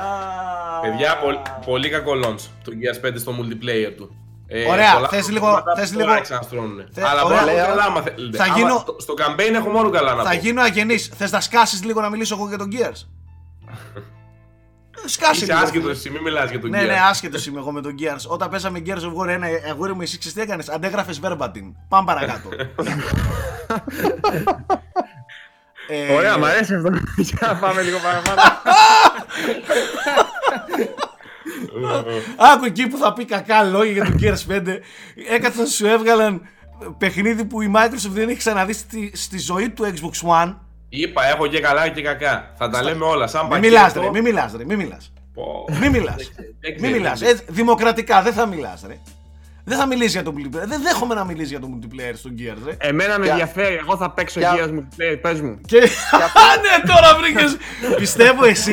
Πιστεύω εσύ θα ζητήσεις στο αντίτυπο που θα πάρεις να διαγραφεί και από το μενού το multiplayer. Να μην το βλέπεις καν και σε ενοχλεί. Όταν διάβαζα για το PS5 τους αφήνει να ξεχωρίσεις single player, multiplayer, λέω ναι ρε φίλε, επιτέλους Java 50 γίγα κατέβασα σε κάτι παιχνίδια, έφυγαν. Ναι, τι. Λοιπόν, πλέον είναι καλό όμως, δεν είναι καλό πλέον το multiplayer. Ήτανε λίγο το launch, αλλά έχουν πολλά να φτιάξουν ακόμα. Εγώ τι θέλω να πω, εγώ λέω να πάμε λίγο χρονολογικά με βάση τις κυκλοφορίες των παιχνιδιών που παίξαμε. Δηλαδή θα ήθελα πολύ λίγα δευτερόλεπτα να μιλήσω για το Control, αν και έχει περάσει πλέον το launch του, το οποίο ήταν ας πούμε το παιχνίδι που ξεκίνησε του Αυγούστου το πανηγύρι, ναι, τη νέα σεζόν ας πούμε. Το οποίο Control το λάτρεψα, είναι μια εξαιρετική περίπτωση κλασικής Remedy συνταγής, δεν είναι πιο μεγάλο, πιο γιγαντιαίο από τα προηγούμενα παιχνίδια της Remedy, αλλά δεν ξέρω, είναι μεγάλη λατρεία. Η δομή του, το στήσιμό του, η σκηνοθεσία, όλα είναι εξαιρετικά.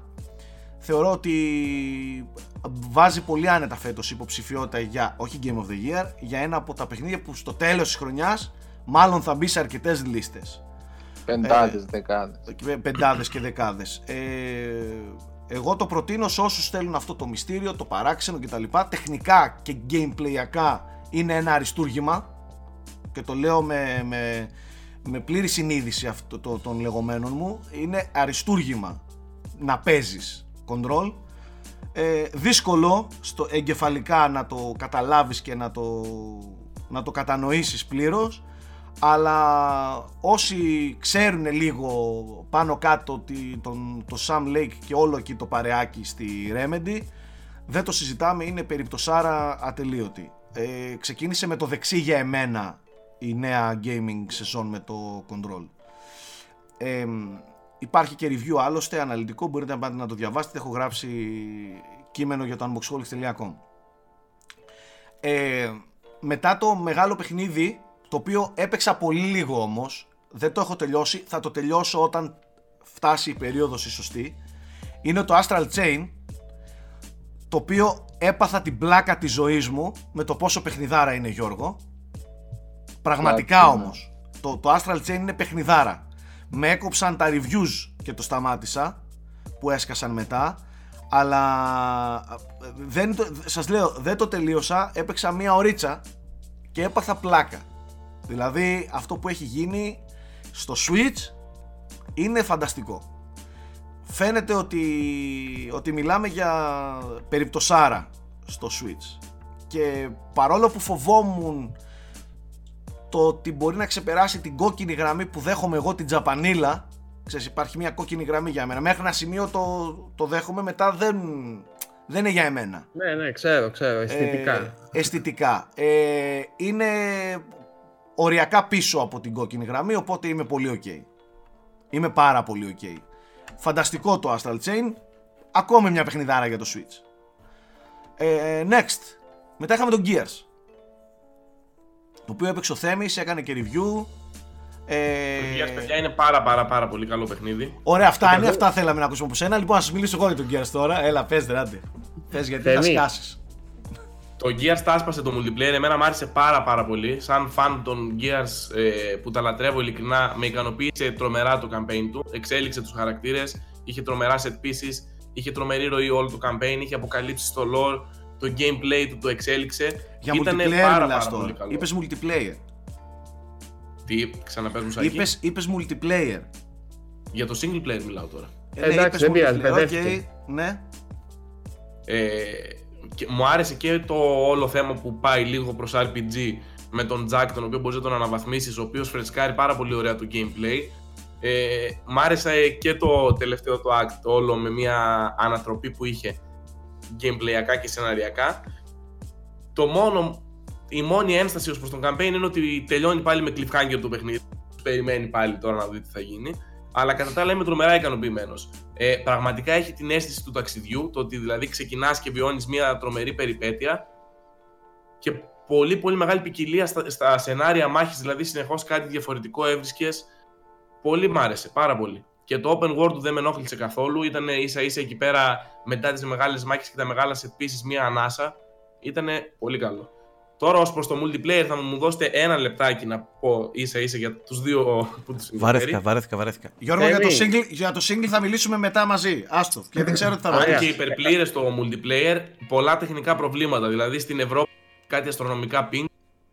Το reward σύστημα λίγο θέλει δουλειά, γιατί δεν έχει πράγματα να ξεκλειδώσεις. Τη λέξη apologize στο Twitter της The Coalition, να ξέρεις ότι πετάγεται κάθε μέρα. Ναι, έπρεπε να είναι πιο όμαλο το launch. Έπρεπε να τους περιμένουν πιο πολύ τους πολλούς παίκτες. Εν πάση περιπτώσει, είναι αυτό που είναι τώρα, είναι υπερπλούσιο το πακέτο, αλλά κρίμα να ταλαιπωρείται από τόσα τεχνικά προβλήματα ακόμα και σήμερα που έχει περάσει σχεδόν ένας μήνας. Ωραία, βαρέθηκα. Τελείωσε για το multiplayer. Ναι, πες τώρα και εσύ για το single player. Ωραία, επειδή θέλω να καλύψω τον Γιώργο, θα ξεκινήσω με τα βασικά. Εγώ το Gears 4 το θεώρησα ένα πάρα πολύ καλό. Καταρχάς λατρεύω τα Gears πάρα πολύ από την εποχή του 1, με άρρωστο hype, άρρωστη μανία. Ο Nike το έζησε μαζί μου αυτό. Έτσι, το ζήσαμε αυτό το πράγμα. Τι σημαίνει Gears of War με Cliffy B, με την Epic κτλ. Εντάξει, να μην τα ξαναλέμε. Για εμένα η απουσία του Cliffy B στο 4 ήταν αισθητή, αν και ήταν πολύ αξιόλογο, πολύ τίμιο σαν παιχνίδι. Φαινόταν όμως ότι ήταν ένα υποκατάστατο του Gears of War, καλό μεν, αλλά υποκατάστατο της συνταγής του Gears of War. Το 5 το τελείωσα, ξεκίνησα με πολύ χαμηλωμένο τον πύχη, αλήθεια σας το λέω αυτό, με πάρα πολύ χαμηλωμένο τον πύχη. Και μπορώ να πω με ασφάλεια, Γιώργο, ότι είναι το καλύτερο exclusive του Xbox One. Τέλος. Δεν έχω κάτι άλλο να σας πω. Είναι το καλύτερο παιχνίδι που έπαιξα, αποκλειστικά εννοώ, στο Xbox One. Το campaign του, εκτός από μεγάλο, εκτός από πλούσιο, μου έδωσε την αίσθηση, όπως είπε πολύ σωστά πριν και ο Θέμης, και στο review του το ανέφερε, μου έδωσε την αίσθηση της περιπέτειας.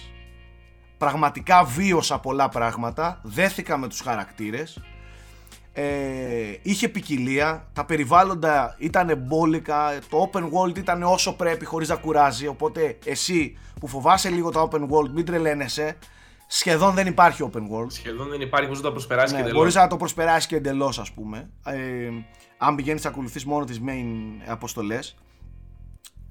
Ακόμα και η μετακίνηση μέσα στους open world χάρτες, πίστες, γιατί έτσι ακριβώς κάπως λειτουργεί, πάλι δεν θέλει ούτε διάρκεια, ούτε ταλαιπωρία, ούτε ζόρι, ούτε ξέρω εγώ. Εγώ τη βρήκα πολύ διασκεδαστικό το gameplay. Ναι, και πολύ διασκεδαστικό και τα λοιπά, με το όχημα αυτό το ιδιαίτερο, με τα σαν αλεξίπτωτο τέλος πάντων. Απίστευτο σεναριακά, με φανταστικές ανατροπές, πολλή ατμόσφαιρα, είχε και το horror στοιχείο του, είχε εκείνο το ατμοσφαιρικό του Gears 1 σε κάτι closed corridors με το φακό και μη μιλάτε, να δούμε τι ακούγεται, πολύ έντονο, είχε τα τεράστια set pieces με μάχες επικές και 200 lowcast από κάτω, αλλά ξέρεις τι άλλο είχε που για εμένα κέρδισε τα πάντα, ήταν σοβαρό. Και τι εννοώ σοβαρό? Σεναριακά η σκηνοθεσία του και όλα ήταν όλα σκεπασμένα από ένα σοβαρό πέπλο. Και όχι διθενισμού, δεν το παίζει σοβαρό το Gears για να μην το πουν γελίο. Είναι σοβαρό το σενάριο. Δεν ξεφεύγει σε αμερικλανιές πολύ έντονες. Δεν ξεφεύγει σε χιουμοράκια εκεί που δεν χωράνε. Υπάρχουν κανένα δυο χωρίς να ενοχλούν. Δίνει και το Gold Train για τους φανατικούς, αλλά δεν ξεφεύγει. Αλλά δεν ξεφεύγει, κρατάει σε όλα του τα σημεία μία σοβαρότητα, ρε παιδί μου, και τελειώνει έτσι σοβαρά. Ωραία, νομίζω εντάξει, όλα αυτά που ήθελα να ακούσω μου τα είπες, άρα ουσιαστικά είναι ένα μείγμα από τις δυνατές στιγμές της πρώτης τριλογίας, δηλαδή έχει και τα ατμοσφαιρικά του 1 και τα επικά set pieces του 2 και 3, ας πούμε. Μπορεί να έχουμε ρίξει τώρα στο μυαλό μας και εγκεφαλικά... Και του 3 έχει μέσα και του 2.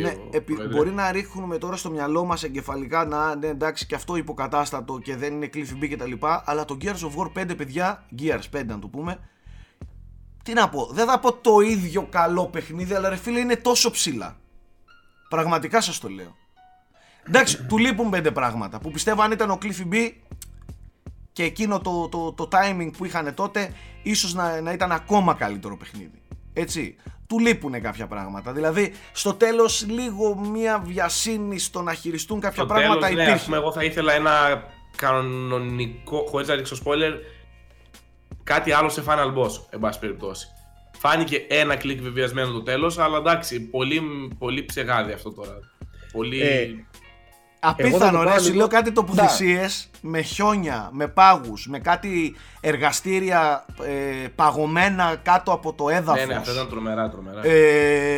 Δεν έχω λόγια. Και αυτά που κάνει για το lore, άμα το παρακολουθήσεις, και αυτά που αναλύει για το lore πρακτικά είναι σαν να παίρνει τη σειρά Gears από την αρχή και να σου αναλύει το lore τι έγινε με τους Locust, τι έγινε με τον εμφύλιο. Και κάτι όλα. Άλλο, και να σου πω και κάτι άλλο.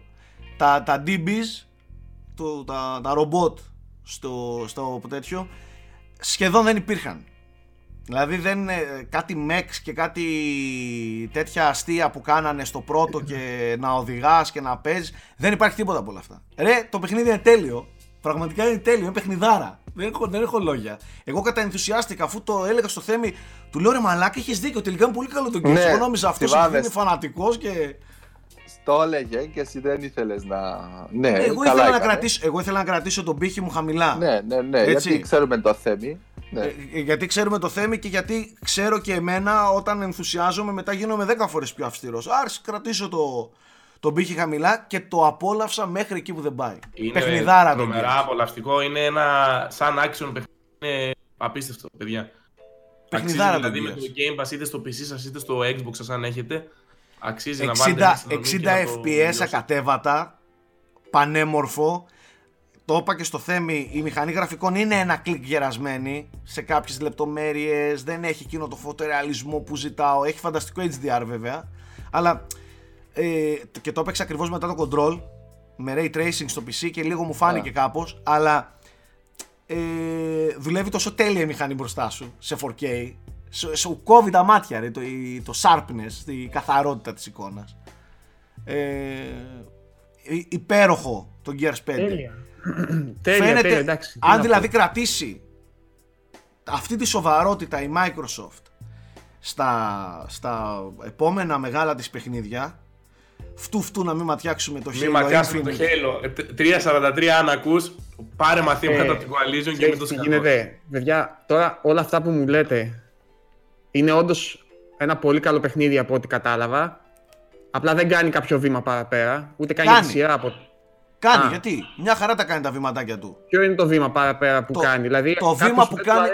Βήμα για το gaming γενικά δεν κάνει, για τη σειρά κάνει πάρα πολλά. Για τη σειρά, θα σου πω τι κάνει αυτό, για πείτε μου λίγο. Γιατί εγώ έχω ψιλοβαρεθεί λίγο το cover shooting και τα λοιπά, ρε παιδί μου. Θα σου το πω εγώ. Αυτό που σίγουρα κάνει καλύτερο είναι ότι παίζεις στο σύνολο της εμπειρίας. Τώρα δεν μιλάω για το παικτικό αυτό καθ' αυτό. Το παικτικό σύνολο... έχει αλλάξει κάπως, έχουν εμπλουτίσει κάπως. Πάρα πολύ, Πρόεδρε. Έχουν εμπλουτίσει με τον Τζακ πολύ.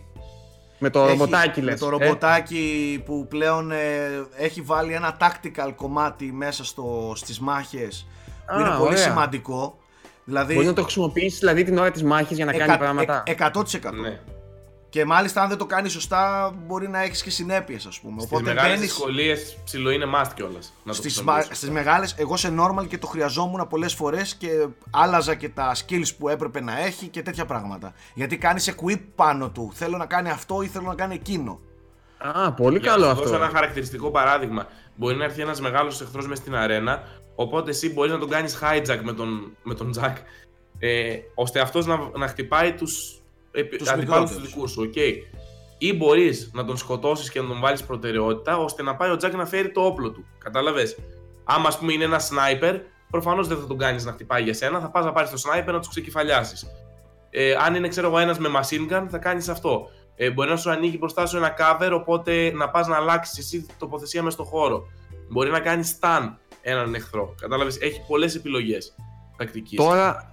Τώρα με χαϊπάρατε όντως. Κατάλαβες.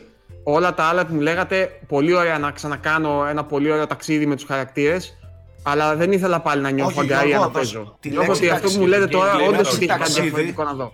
Τη λέξη ταξίδι δεν τη χρησιμοποιώ τυχαία. Στο 5 είναι 10 φορές πιο αισθητό όλο αυτό που θα βιώσει με τους χαρακτήρες.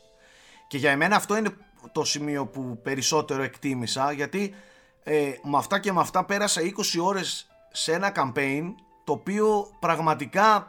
Έκανα πολλά πράγματα με τους χαρακτήρες, βίωσα πολλά και δεν βαριέσαι δευτερόλεπτο, ρε φίλε. Τέλεια.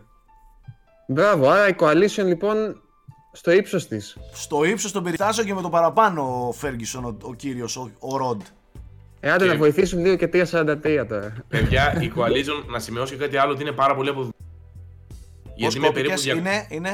Είναι πάρα πολύ αποδοτική σαν στούντιο, με περίπου 250 άτομα βγάζουν χρόνια, έτσι.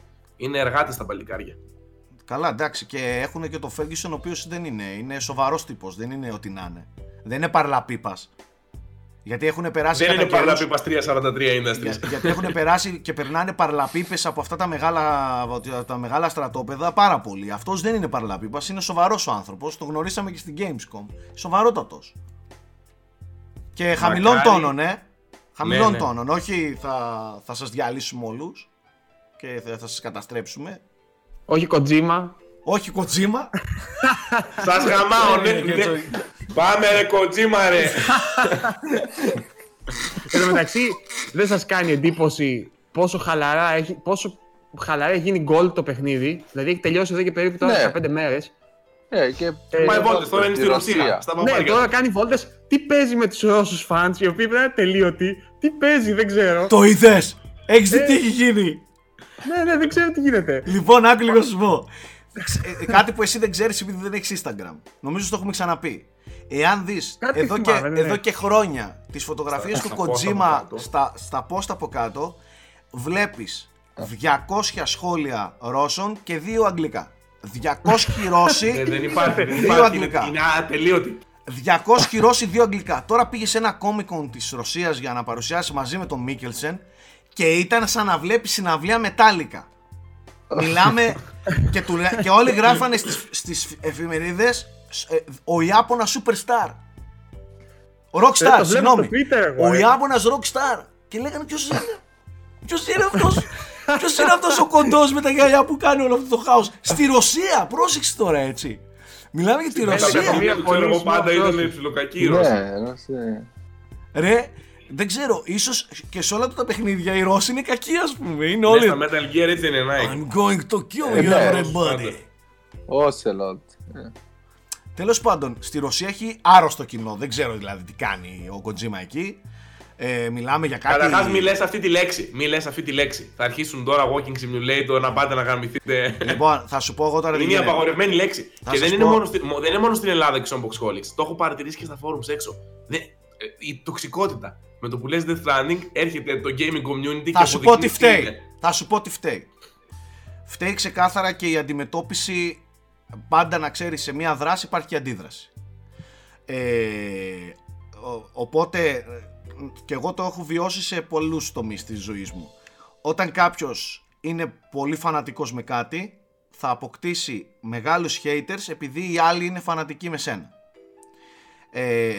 Οπότε ενοχλείται με αλφαγιώτα, ενοχλείται πάρα πολλοί κόσμος που βλέπει γιατί κάνουν έτσι σαν τρελή για τον Kojima. Έτσι. Τώρα, η πιο απλή και η πιο χαλαρή απάντηση που μπορείς να δώσεις είναι γιατί έτσι. Έτσι γουστάρω και κάνω με όποιον γουστάρω hype. Και γιατί μπορώ. Η άλλη όμως, η πιο τεκμηριωμένη άποψη, τα έχουμε πει 1.000.000 φορές, είναι. Εγώ για παράδειγμα είμαι ενθουσιασμένος για τον Death Stranding, όχι γιατί είναι Kojima. Αλήθεια σας το λέω. Είναι και γιατί είναι Kojima. Για το Metal Gear 5 γιατί δεν με είδατε να κάνω έτσι. Που ήτανε Kojima. Με είδατε εμένα να κάνω έτσι για το Metal Gear? Όχι. Αυτό που με ενθουσιάζει με το Death Stranding είναι πρώτα απ' όλα το concept αυτό καθ' αυτό. Όλο αυτό το μυστήριο, το παράξενο, το ιδιαίτερο κτλ. Όλο αυτό το μέγεθος με τους ηθοποιούς και όλα αυτά. Επίσης μπορεί να είμαι και εγώ θύμα του hype. Θα το δούμε όταν έρθει, γιατί εγώ σε λίγες μέρες θα παίζω Death Stranding. Και αυτό ήταν εμπιχτή. Αλλά μπορεί και εγώ να είμαι μέρος όλου αυτού του hype, αλλά όλα αυτά που ακούγονται ότι όσοι παίξανε πάθαν πλάκα. Ακόμα και τώρα βγαίνουν developers, βγαίνουν ηθοποιοί, βγαίνουν. Και όχι, δεν μιλάω του crew του Death Stranding και έξω και λένε όλοι, ξέρω εγώ, διθυραβικά λόγια και αυτό που κάνει και. Οκ, μπορεί όλοι να πέφτουμε θύματα του hype. Έτσι. Εγώ το έχω διαβεβαιώσει και. Σας το λέω και βάζω δύο σφραγίδες αυτό. Όσο hype κι αν έχω, το hype μου τελειώνει την ημέρα που πατάω start στο παιχνίδι. Μετά ξεκινάει η δικιά μου κριτική για τα παιχνίδια. Η δικιά μου, έτσι, και σαν Σάκης. Δεν σημαίνει ότι επειδή εγώ το λάτρευα το Death Stranding και επειδή εγώ γούσταρα και ήμουνα χαϊπαρισμένος, όταν τελειώσω το παιχνίδι, αν δεν μου άρεσε θα πω μου άρεσε. Έτσι, αυτά να τα ξεχωρίζουμε. Και αυτό είναι και το πιο σωστό. Και επίσης, εννοείται να ανυπομονείς για ένα παιχνίδι, αλλά άμα δεν είναι καλό, πρέπει να το πεις. Και επίσης, και για να τελειώσουμε επιτέλους αυτό το αστιάκι, ας πούμε, που τρέχει, όχι, δεν πληρώνει κανέναν, παιδιά, για να υποστηρίζει το Death Stranding. Γιατί είναι μια καραμέλα που οι Έλληνες και γενικά η βιομηχανία το έχει, πληρώνονται για να πούνε έτσι, πληρώνονται για να πούνε το άλλο. Εγώ έχω να μιλήσω με τη Sony από το Μάιο και εκείνο για την E3. Δεν υπάρχουν τέτοια θέματα που πολλοί πετάτε σαν σπόντες από εδώ και από εκεί. Και επίσης να πω ότι αυτή τη στιγμή σας μιλάνε, δεν σας μιλάνε δημοσιογράφοι, σας μιλάνε gamers οι οποίοι λατρεύουν με πάθος τα video games από μωρά παιδιά. Εγώ και ένα μεγάλο μέρος όλη αυτής εδώ της βιομηχανίας είναι να το ζεις. Εμείς το ζούμε. Όπως θα ζήσουμε ένα Death Stranding, όπως θα ζήσουμε ένα The Last of Us, όπως θα ζήσουμε το Halo, όλα, όπως θα ζήσουμε το επόμενο Zelda, έτσι, παιδιά, τα ζούμε και πριν. Το αν υπερβάλλεις, περίμενε λίγο, Θέμη, θέλω να τελειώσω γιατί είναι κουραστικό όλο αυτό που συμβαίνει με το Death Stranding από κάτω. Εάν εμείς. Πάντως να ξέρεις, δεν είναι δικό μας πρόβλημα. Γιατί το βλέπω και έξω. Όχι, όπου αναφέρει τη λέξη. Είναι λες και σκάει βόμβα. Το ξέρω.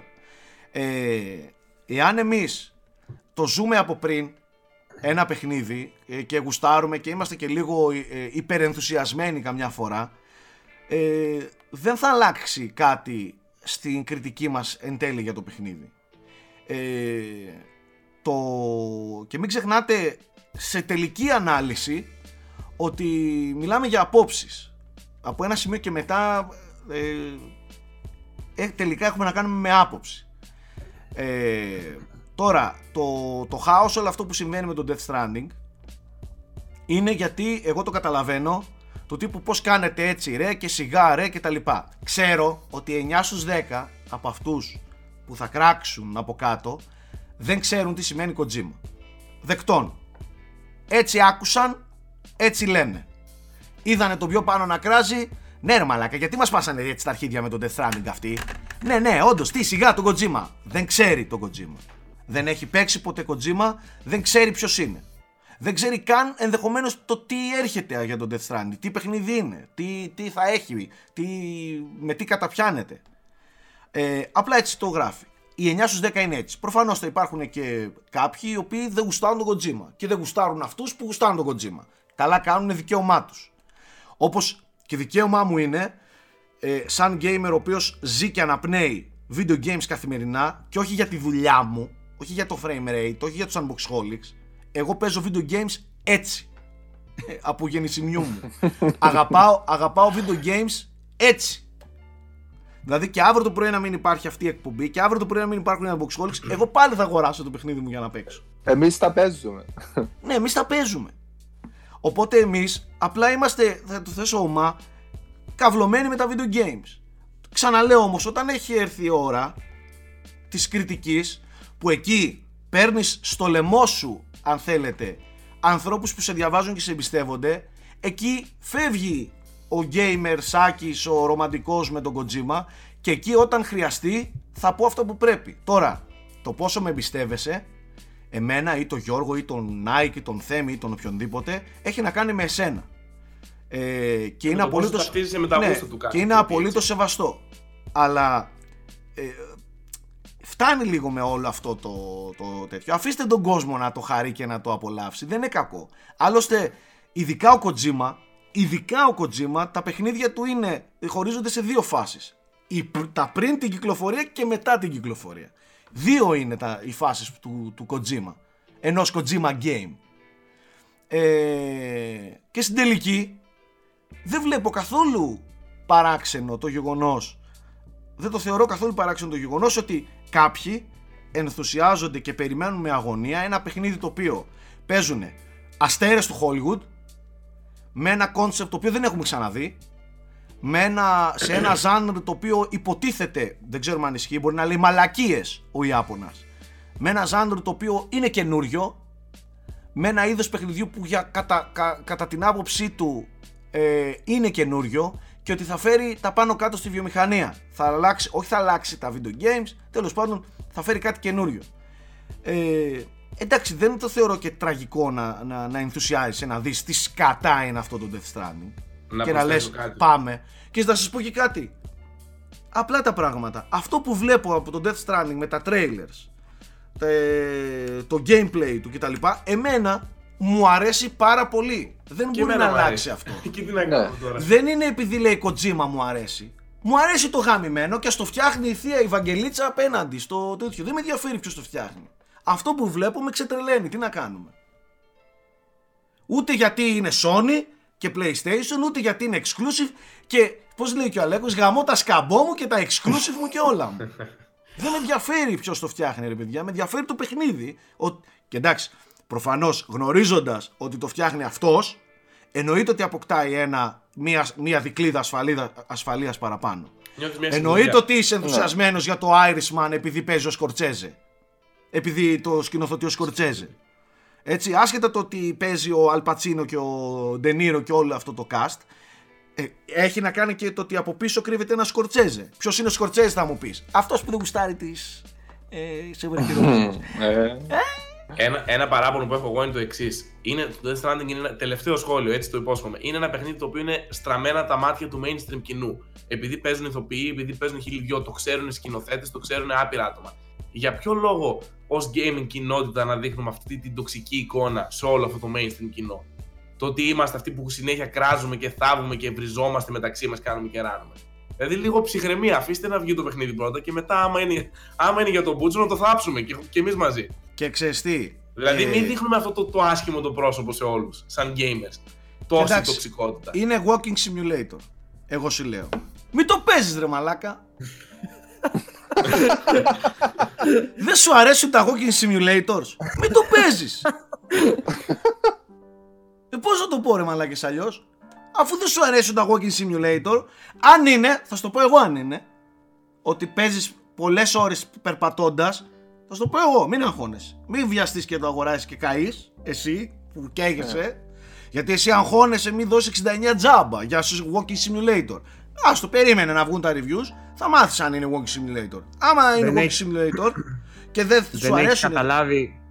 Δεν έχεις καταλάβει ότι η αγωνία όλων την εποχή μας είναι τα γούστα τους να συμβαδίζουν με τα γούστα γενικότερα, ας πούμε, να έχουν μια αποδοχή. Γιατί αλλιώς δεν μπορείς να τα. Δεν τα αποδέχεσαι το ίδιο στον εαυτό σου. Άμα τα γούστα δεν έχουν αποδοχή έξω, δεν βρεις αυτή την άποψη που σου ταιριάζει εκεί πέρα. Δεν εφησυχάζει. Είσαι στοιχισμένος, ναι. Είναι η επιβεβαίωση προϋπάρχουσας άποψης.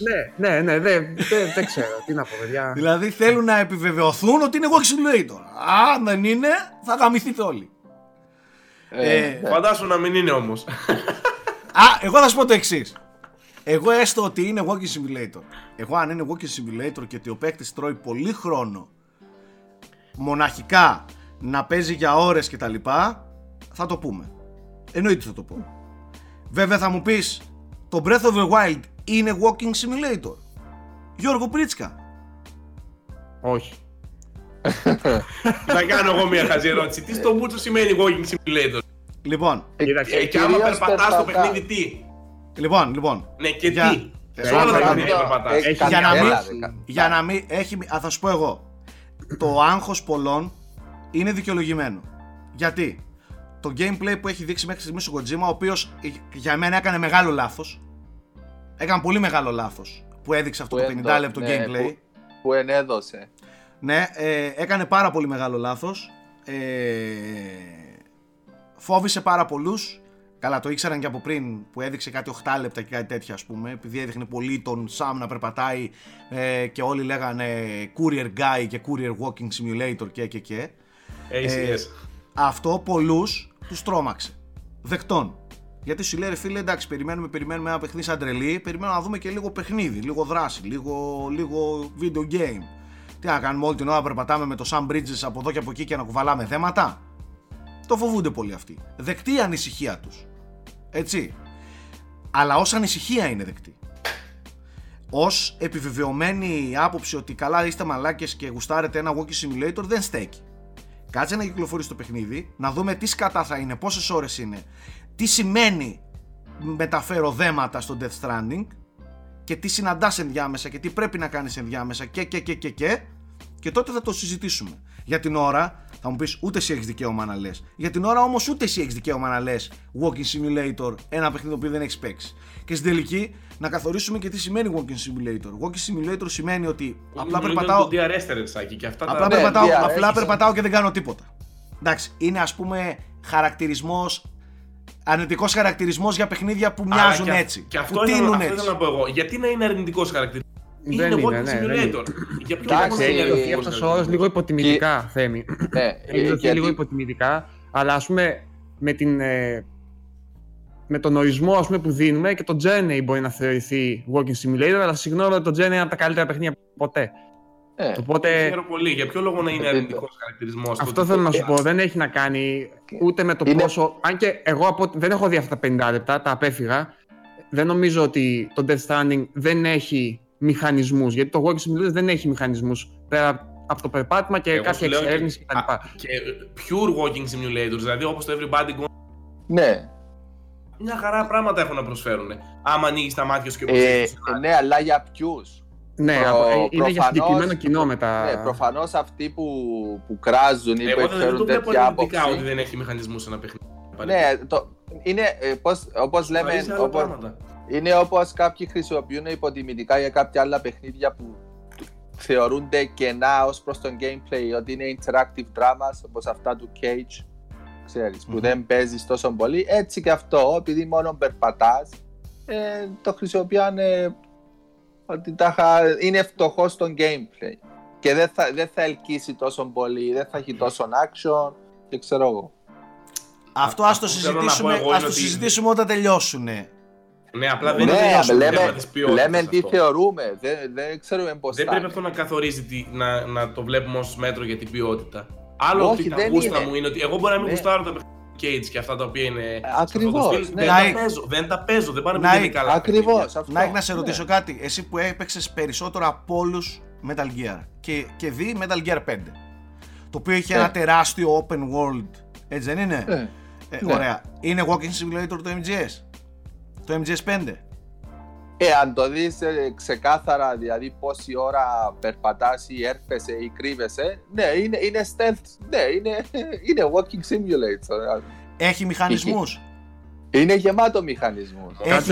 Μην τρελαθούμε τώρα, δεν είναι walking simulator το Metal Gear. Το να έχει το παιχνίδι ένα μηχανισμό περπατήματος δεν το κάνει walking simulator. Ο Nike λέει, ρε παιδί μου... Εγώ το λέω με βάση τις ώρες που έχω στο Metal Gear 5 και με βάση το τι είδα από τα trailers που ήδη ξέρω τι θα περιέχει μέσα το παιχνίδι, τον Death Stranding. Οπότε κατάλαβες με, αν θες να απομονώσεις κάτι ή αν θες να δεις, αν σου δείξουν στοχευμένα ένα trailer που ξέρουμε τον Kojima ότι στοχευμένα μπορεί να σου δείξει οτιδήποτε άκυρο. Δηλαδή δεν θέλει να αποκαλύψει ούτε σενάριο, ούτε πλοκιώτη, ούτε οτιδήποτε. Θυμάστε τι βλέπαμε για το 5. Βλέπαμε ότι να είναι φάλαινες, Moby Dick, πράσινα άλογα και δεν συμμαζεύεται. Ναι. Και στο τέλος τι παίξαμε. Δηλαδή, οπότε και αυτό. Και,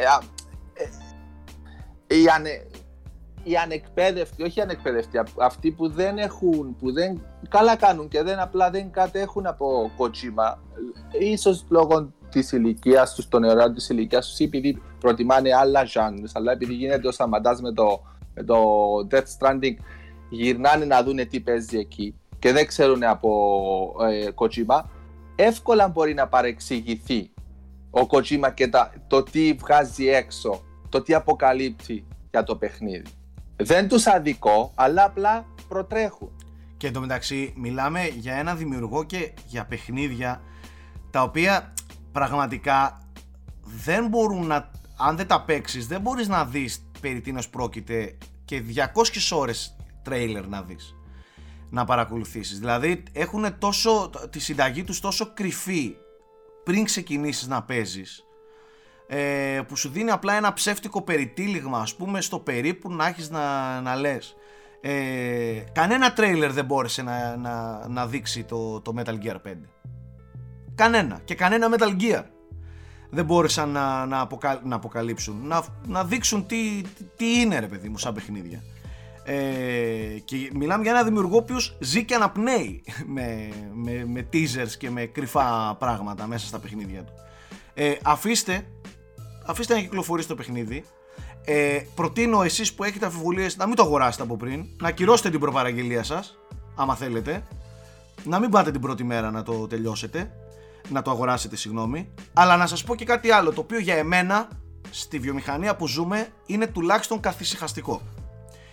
Το γεγονός ότι η Sony έχει, ο ίδιος το Kojima, έχει δώσει το παιχνίδι Gold εδώ και 1,5 μήνα πριν την κυκλοφορία του τουλάχιστον. Δεύτερον, το ότι θα δώσει στους δημοσιογράφους 2 με 3 εβδομάδες πριν την κυκλοφορία τους τους κωδικούς να παίξουν.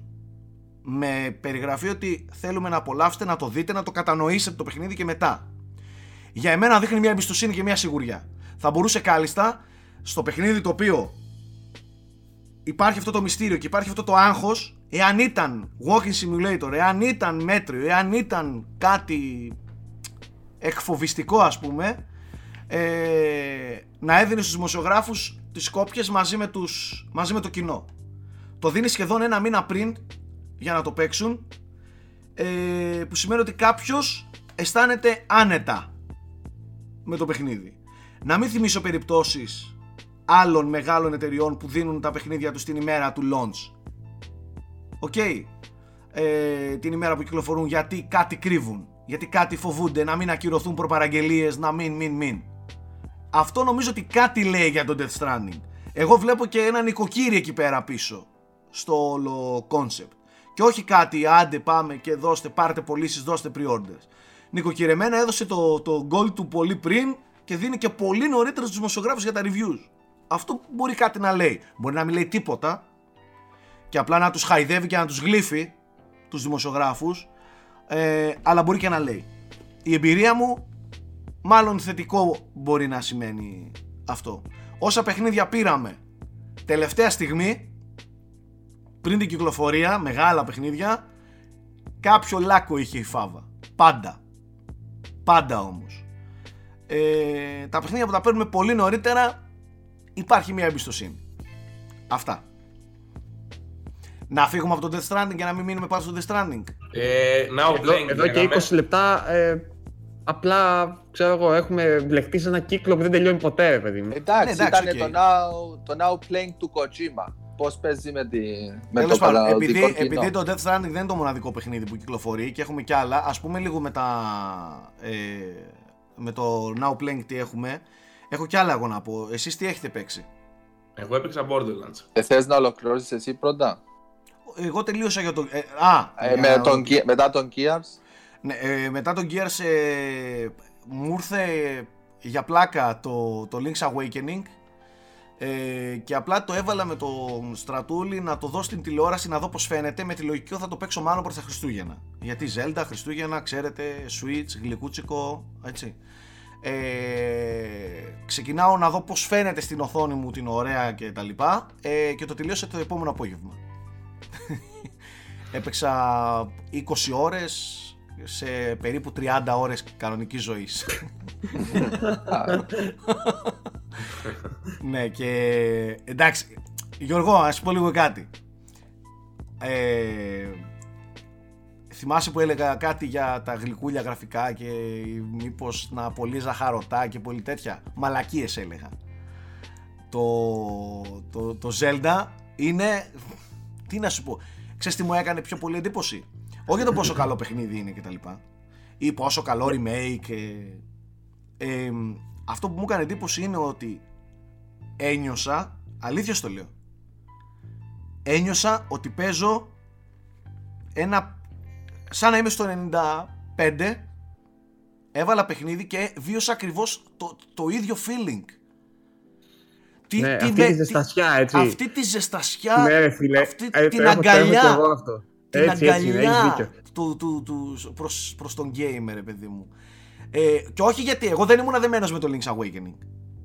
Σαν παιχνίδι. Κατάλαβα τι λες. Δηλαδή το είχα παίξει στο Game Boy, γάμισε τα δηλαδή. Δεν μπορώ να πω ότι είμαι δεμένος με το παιχνίδι. Δεν θυμάμαι τίποτα εγώ από το παιχνίδι. Αλλά ρε φίλε, ένιωσα ότι είμαι 13 χρονών, 12 χρονών.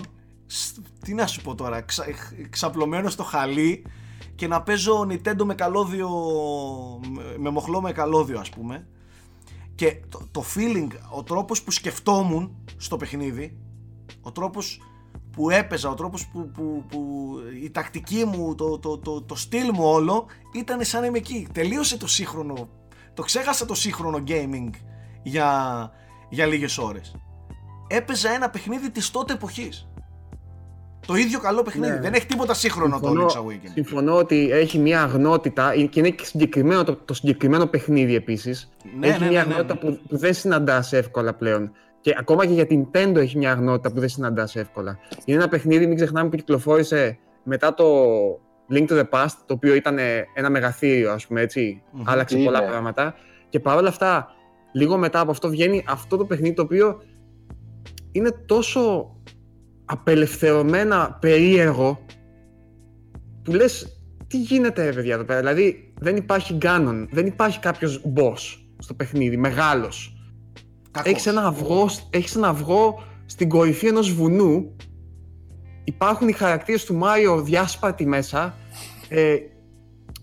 δεν ξέρω καν πώς να το χαρακτηρίσω, είναι one of a kind τελείως και από τα παιχνίδια που δυστυχώς δεν υπάρχουν οι συνθήκες να βγουν πλέον. Δεν υπάρχει αυτή η ελευθερία να κάνει κάποιος ό,τι του καπνίσει. Κατάλαβες? Ναι, οπότε, κατάλαβα. Ακριβώς κατάλαβα. Με αυτή την έννοια, συμφωνώ απόλυτα ότι σε μεταφέρει σε μια εποχή όπου δεν ήταν τόσο υπολογισμένα, ρε παιδί μου. Ξέρεις, βλέπεις ανθρώπους απλά να κάνουν αυτό που τους ήρθε εκείνη τη στιγμή, με ειλικρίνεια και με έμπνευση, ας πούμε, της στιγμής. Δεν είναι αυτό το υπολογισμένο να κάνουμε, να ικανοποιήσουμε, να fan lists, forums, δεν ξέρω κι εγώ τι. Και ακριβώς αυτό έγινε στο remake. Δηλαδή, ναι, το remake είναι πολύ πιστό. Δεν προσπάθησε ούτε κατά διάνοια να δώσει κάτι παραπάνω. Τίποτα. Ή κάτι σύγχρονο πέρα από το οπτικό. Εντάξει, δηλαδή, εκείνο με τα dungeons που φτιάχνεις τα δικά σου. Εντάξει, σαν έξτρα είναι αυτό. Το οποίο το δοκίμασα, μου πέρασε τόσο αδιάφορο, δεν ασχολήθηκα δευτερόλεπτα. Δεν το ελάθηκα. Σαν να μην υπήρξε. Το έκανα μόνο γιατί σε υποχρέωσε σε ένα quest να το κάνεις και δεν ξαναασχολήθηκα, αλήθεια σου το λέω. Έκανα όμως όλα τα άλλα. Ό,τι υπήρχε στο χάρτη το έκανα. Τα λογχίλια. Αλλά ναι, τα πάντα. Το θέμα είναι ότι δεν προσπαθεί να το παίξει σύγχρονο, δεν το ενδιαφέρει τι παίζει τριγύρω στη βιομηχανία. Σου λέει αυτό είμαι, πάρ' το με πιο όμορφα γραφικά, στο Switch παίζει υπέροχα, και αυτό απόλαυσε 20-25 ώρες αγνού Nintendo Gaming. Ναι, δεν σύμφωνο. Κοίτα, και εγώ Link's Awakening παίζω αυτή την περίοδο. Δεν θέλω να πω κάτι άλλο προς το παρόν. Το παίζω έτσι αργά με τη Γιάννα, επειδή η Γιάννα είναι πολύ φανατική του A Link to the Past και της αρέσει πολύ τα 2D Zelda. Της αρέσουν πάρα πολύ, οπότε το παίζουμε μαζί. Της αρέσει ο γλυκούλης Link.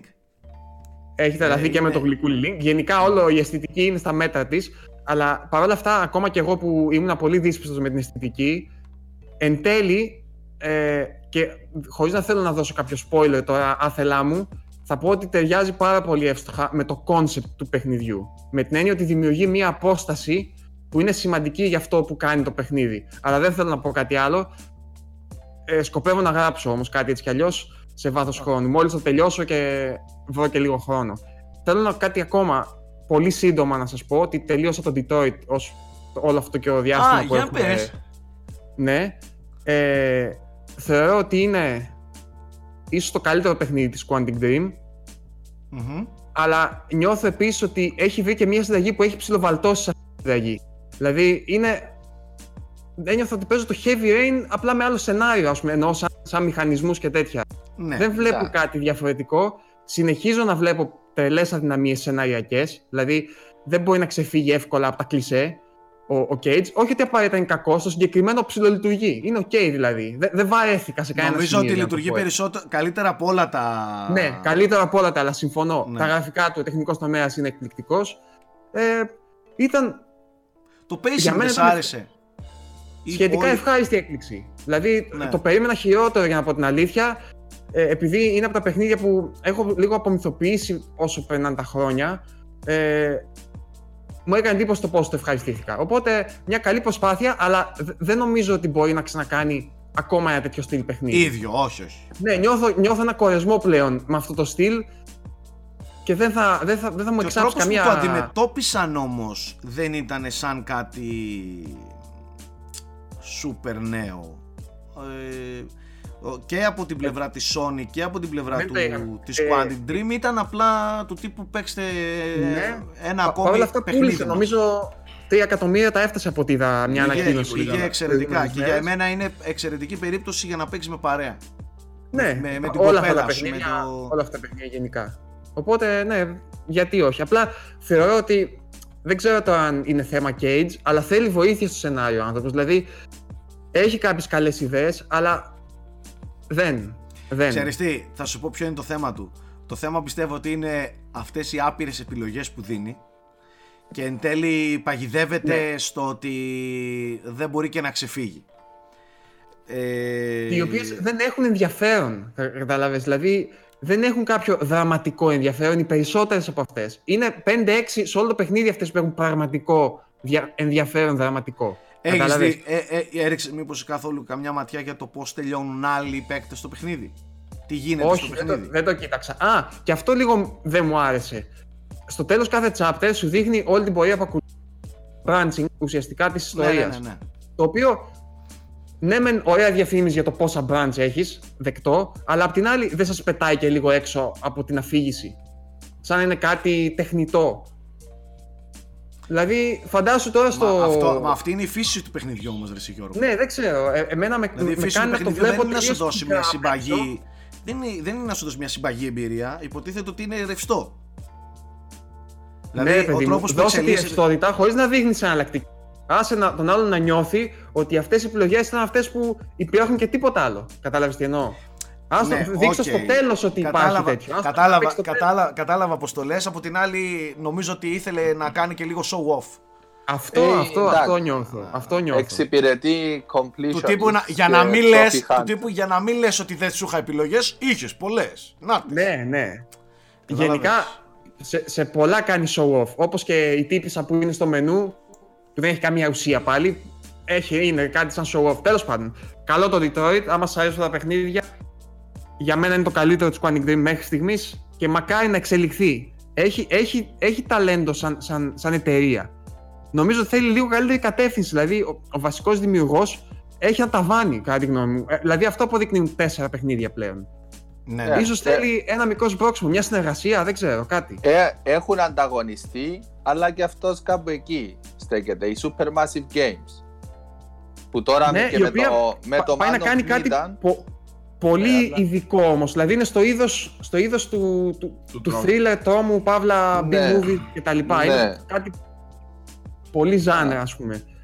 Τέλος πάντων, αυτά. Σήμερα μου ήρθε το Control, από σήμερα θα ξεκινήσω και το Control λοιπόν. Οπότε θα έχω την επόμενη. Μην το βάλεις, είναι κατεμοπέχνητο. Το έβαλα και μου κάει και τηλεόραση. Ο Σάκης δεν του κάει κάτι.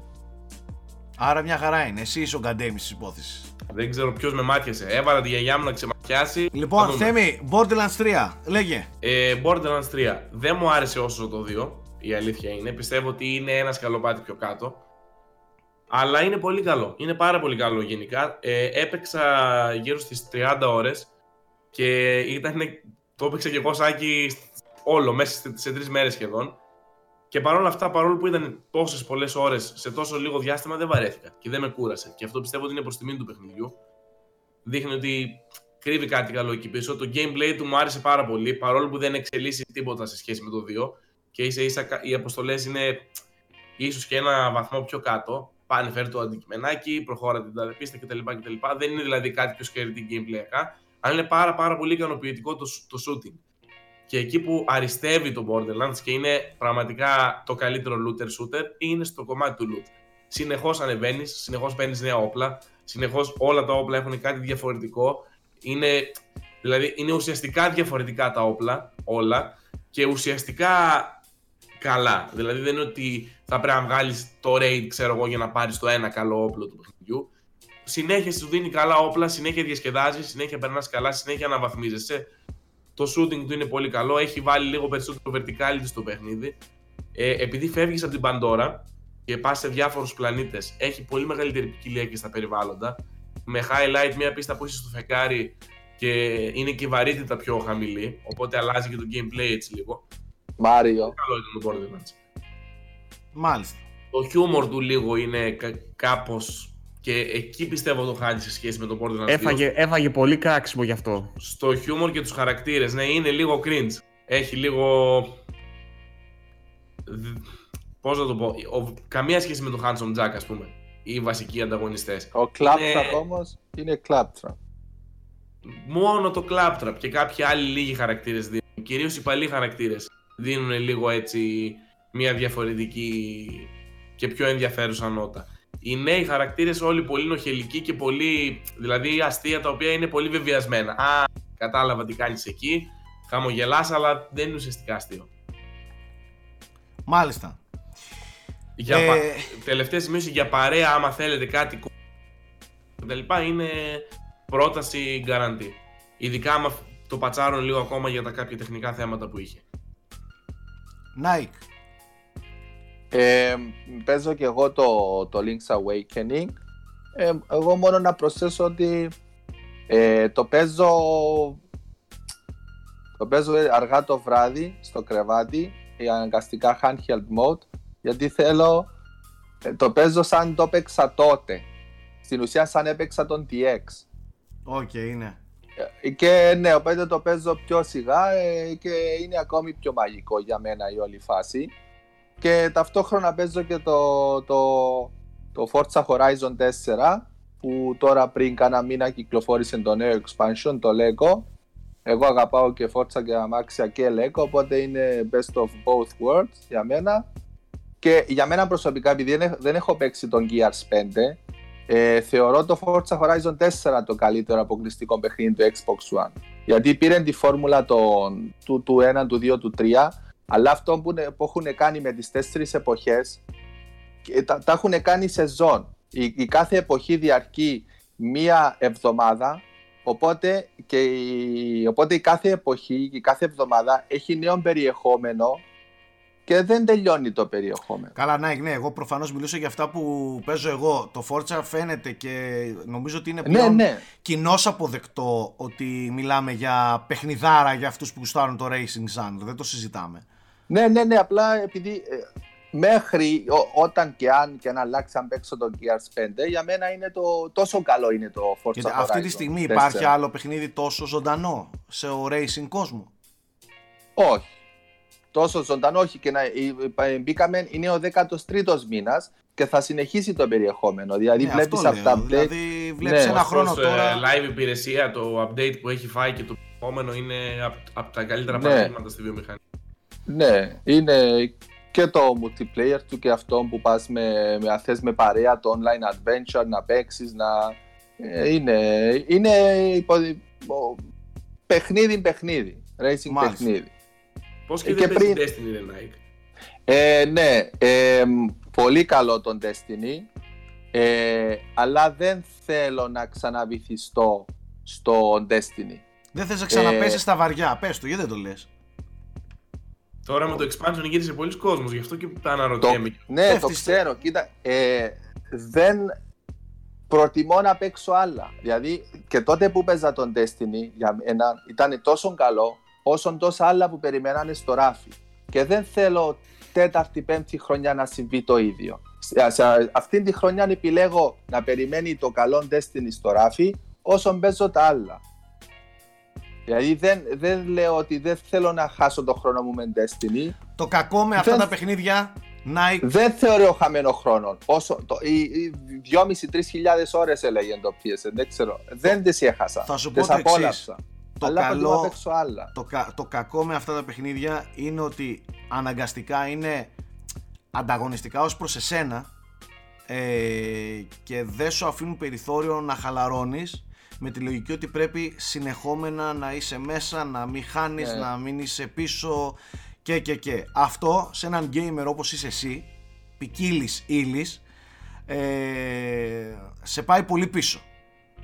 Το έχω βιώσει κάποιες φορές με κάποια παιχνίδια και έχω καταλάβει ότι όσο καλά παιχνίδια και να είναι, νομίζω ότι για τον gamer που εμείς θεωρούμε ότι υπηρετούμε, δεν κάνουνε ρε φίλε, δηλαδή σε πάνε πίσω. Εγώ θέλω να ξαναδώ αυτό. Και στο λέω δημόσια, θέλω να ξαναδώ τον Nike που τερμάτιζε 3 παιχνίδια την εβδομάδα, μπορώ να τον δω. Ναι. Και με τον Destiny είχες μείνει λίγο πίσω, με τη λογική ότι... Πολύ πίσω, και ξέρεις γιατί? Όχι ότι σκότωνες το χρόνο σου, ίσα ίσα γαμάτα περνούσες. Εγώ δεν λέω ότι το παιχνίδι σκοτώνει χρόνο, αλλά ή παίζεις αυτό το παιχνίδι και περνάς γαμάτα, ή ασχολείσαι και με όλα τα άλλα. Δεν μπορείς να παίζεις και αυτό και όλα τα άλλα, δεν γίνεται. Συμφωνώ, ως gamer εκείνες τις χρονιές, τις Destiny χρονιές, ήμουνα πιο φτωχός. Ναι, άνθρωπος που δουλεύει 8 και 9 ώρες την ημέρα, έτσι, όχι για αυτούς που έχουν 24 ώρες. Έρχονταν Χριστούγεννα, έκανα απολογισμό της χρονιάς και έβλεπα πόσο πιο φτωχός gamer ήμουν και με πόσες εμπειρίες είχαν μαζευτεί στο ράφι που πότε να τις προλάβεις ενώ κυκλοφοράνε άλλες. Βέβαια. Καταλάβαινε. Αυτό. Η διασκέδαση ήταν εκεί. Ας τη διασκέδαση. Τώρα μιλάμε για το... Ναι. Γι' αυτόν όχι ξανά. Μάλιστα. Ένα τελευταίο που παίζω τώρα και είμαι στο τέλος και τελειώνω είναι το The Search 2, για το οποίο λογικά θα δείτε review, εκτός αν έρθει κωδικός Death Stranding και το παρατήσω. Όχι, θα το τελειώσω, είμαι στο τέλος το The Search 2. Νομίζω ότι είμαι ο μοναδικός άνθρωπος στον κόσμο που παίζει The Search, δεν πρέπει να παίζει άλλος. Άντε να είναι 2-3 φίλοι των developers και να είμαι ο μοναδικός που τον περίμενα και σαν τρελός και τους έκανα και tweet και retweet και τους έστελνα μηνύματα και έλεγα guys, πού είναι ο κωδικός μου? Το The Search 2 ήμουνα επίσης ο μοναδικός που γούσταρε το ένα και είχε παίξει το ένα. Πιστεύω ότι 10.000 άτομα να πάτε τώρα έξω να γυρίσετε και να ρωτήσετε αν παίξανε, δεν θα απαντήσει κανένας τυπικά. Θα πούνε όλοι τι είναι αυτό. Το πρώτο παιχνίδι εγώ το είχα λατρέψει, χωρίς να το θεωρώ υπερπαιχνιδάρα, απλά μου έκανε πολλά κλικ. Μιλάμε για ένα Souls κλώνο science fiction με λίγο ρομποτικό mech, αλλά στο σοβαρό του, ας πούμε. Το δεύτερο παιχνίδι κάνει πάρα πολλά βήματα μπροστά στο κομμάτι το παικτικό και νομίζω ότι αυτή τη στιγμή είναι ένα από τα πιο εθιστικά παιχνίδια που κυκλοφορούν εκεί έξω. Έχει κάνει εξαιρετικές επιλογές στη φόρμουλα του, αν θέλετε ξαναλέω, την Souls-like φόρμουλα παιχνιδιών. Έχει κάνει μερικές πινελιές, δεν θα κάτσω τώρα να τις αναλύσω, θα τα πούμε στο review αυτά, αλλά κάποια πράγματα που λες ρε φίλε, ναι ρε, μα αυτό γιατί δεν το σκέφτηκε ο Μιγιαζάκη, ας πούμε. Και εκεί είναι που εκτιμάς τον developer που ναι μεν σε αντιγράφει, αλλά τουλάχιστον εξελίσσει και πέντε πράγματα και δίνει και ιδέες. Εγώ θεωρώ ότι αν το επόμενο Souls-like παιχνίδι του Μιγιαζάκη πάρει ιδέες από το The Search, μόνο υπέρ του θα είναι. Καταλαβες.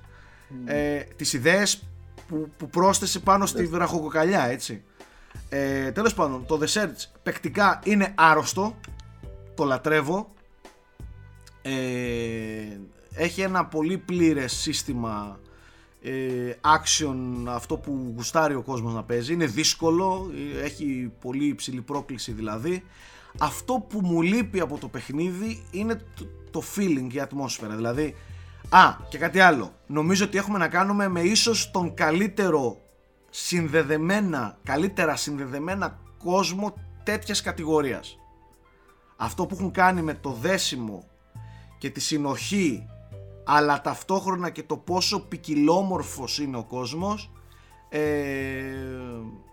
δεν το έχω δει πολλές φορές σε παιχνίδια, ακόμα και με τον Μιγιαζάκη. Δηλαδή, ο τρόπος που ενώνονται οι περιοχές είναι απίστευτος, ρε φίλε. Και μιλάμε σε 200 επίπεδα, όχι σε δύο διαδρομές. Είναι απίστευτο. Ειδικά τώρα που αποκτάς και πρόσβαση σε κάποια πράγματα και shortcuts και. Έχω χαζέψει με τον τρόπο που δουλέψανε τον κόσμο. Δεν μου αρέσει ο κόσμος αυτός καθ' αυτός. Είναι αστικό περιβάλλον, με αυτοκίνητα, με φανάρια, με υπονόμους. Ήθελα πιο space σκηνικά. Τώρα το βλέπω πιο υγιεινό, πιο urban που λένε οι Αμερικάνοι. Αυτό δεν μου αρέσει και λίγο έχει φύγει εκείνη η αίσθηση της μοναχικότητας που είχε το ένα. Εκείνο το ατμοσφαιρικό, το σκοτεινό και τα λοιπά. Είναι πολύ καλό, δεν το βρίσκω καλύτερο σαν εμπειρία όμως από το... Όχι παικτικά, σαν σύνολο από το ένα. Θα δω και πως θα τελειώσει, γιατί και το σενάριο λίγο κάτι πάει να πει τώρα. Θα δείξει στο review. Δεν είναι κακή περίπτωση όμως, δηλαδή... Σε καμία περίπτωση δεν θα πω δεν το προτείνω σε κάποιον που έπαιξε το ένα και το γούσταρε, ή μάλιστα σε αυτόν που γουστάρει την Souls-like συνταγή. Αυτό είναι πολύ καλή περίπτωση. Ακόμα και το The Search 2. Τα υπόλοιπα στο review. Και ένα τελευταίο, παιδιά, γιατί εντάξει έπαιξα πολλά στις τελευταίες. Πώς έπαιξες ρε μαλάκα, είναι δυνατόν? Έπαιξα τον Blasphemous, το οποίο το παράτησα γιατί μου έσπασε στα νεύρα. Είχε ένα άθλιο input lag στο Switch που έκανε ψιλο unplayable ένα παιχνίδι δύσκολο που βασίζεται στο timing των αλμάτων, ας πούμε. Το ξεκίνησα ξανά στο Xbox One, η κατάσταση είναι σαφέστατα καλύτερη, ενώ εικαστικά το παιχνίδι έχει να πει 200 πράγματα. Μετά από κάποιες ώρες και παικτικά αρχίζει και φτωχαίνει. Και δεν ξέρω, δεν μου φάνηκε παιχνίδι που πέρα από το σοκ του εικαστικού έχει κάτι άλλο να σου δώσει. Τώρα θα δούμε και στο Xbox One. Να σημειώσω κάτι άλλο όμως, τελευταίο, και αυτό μπορεί να ενδιαφέρει και κόσμο. Εγώ έπαιζα το παιχνίδι από κάρτα SD στο Switch, εγκατεστημένη εκεί που έχει πολύ... Δεν ήταν γρήγορη. Αγόρασα μια καινούρια, η πιο γρήγορη SD κάρτα. Αγόρασα μια καινούρια SD κάρτα, η οποία είναι η γρηγορότερη SD κάρτα που υποστηρίζει το Switch. Είδα απίστευτη βελτίωση στα loading times και τα λοιπά, εντάξει, αναμενόμενο. Δεν δοκίμασα όμως τον Blasphemous γιατί δεν το κατέβασα καν, γιατί νευρίασα. Θα το δοκιμάσω όμως και θα δω μήπως το input lag, που δεν νομίζω να οφείλεται στο που είναι εγκατεστημένο το παιχνίδι, μήπως και η αργή κάρτα το επηρεάζει κτλ. Ίσως έχει κυκλοφορήσει και update. Δεν ξέρω, πάντως στο Xbox One η κατάσταση ήταν σαφέστατα καλύτερη, δηλαδή δεν είδα πρόβλημα. Απλά εκείνη την περίοδο έσκασε το search και ξεκινήσαμε τη μία και δεν το συνέχισα. Θα το τελειώσω. Άλλο παιχνίδι περιμένουμε να τελειώσει και να μας πεις. Ποιο? Το Bloodstained.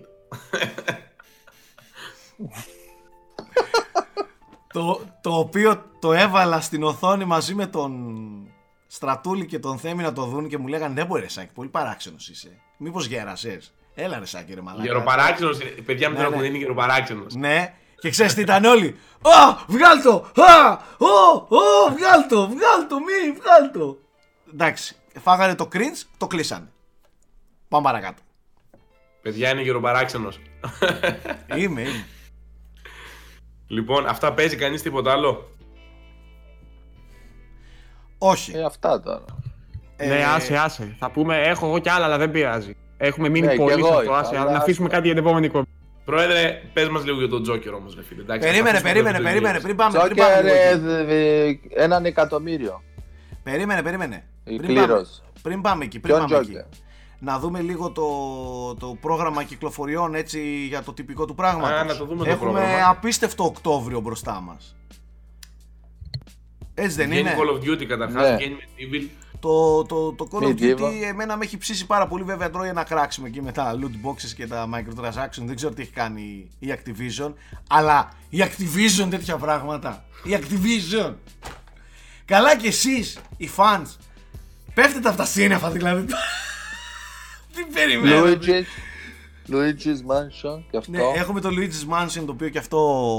Λοιπόν, θα σας τα πω. Βγήκε καταρχάς 1 Οκτωβρίου το Destiny, το expansion, το μεγάλο. Σε άλλα νέα λοιπόν, το Breakpoint που βγαίνει στις 4. Κυκλοφορεί σήμερα που γυρίζουμε την εκπομπή το Trine 4 και το Concrete Genie, αποκλειστικότητα του PS4. Trine λένε είναι το καλύτερο Trine μέχρι τώρα.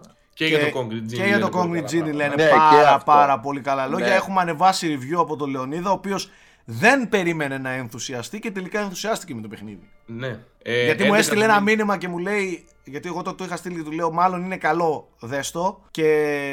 Και μετά λέει τελικά έχεις δίκιο, λέει, δεν μου γέμιζε καθόλου το μάτι πριν και είναι, λέει, απίθανο το παιχνίδι. Μάλιστα, καλά τα πήγαινε.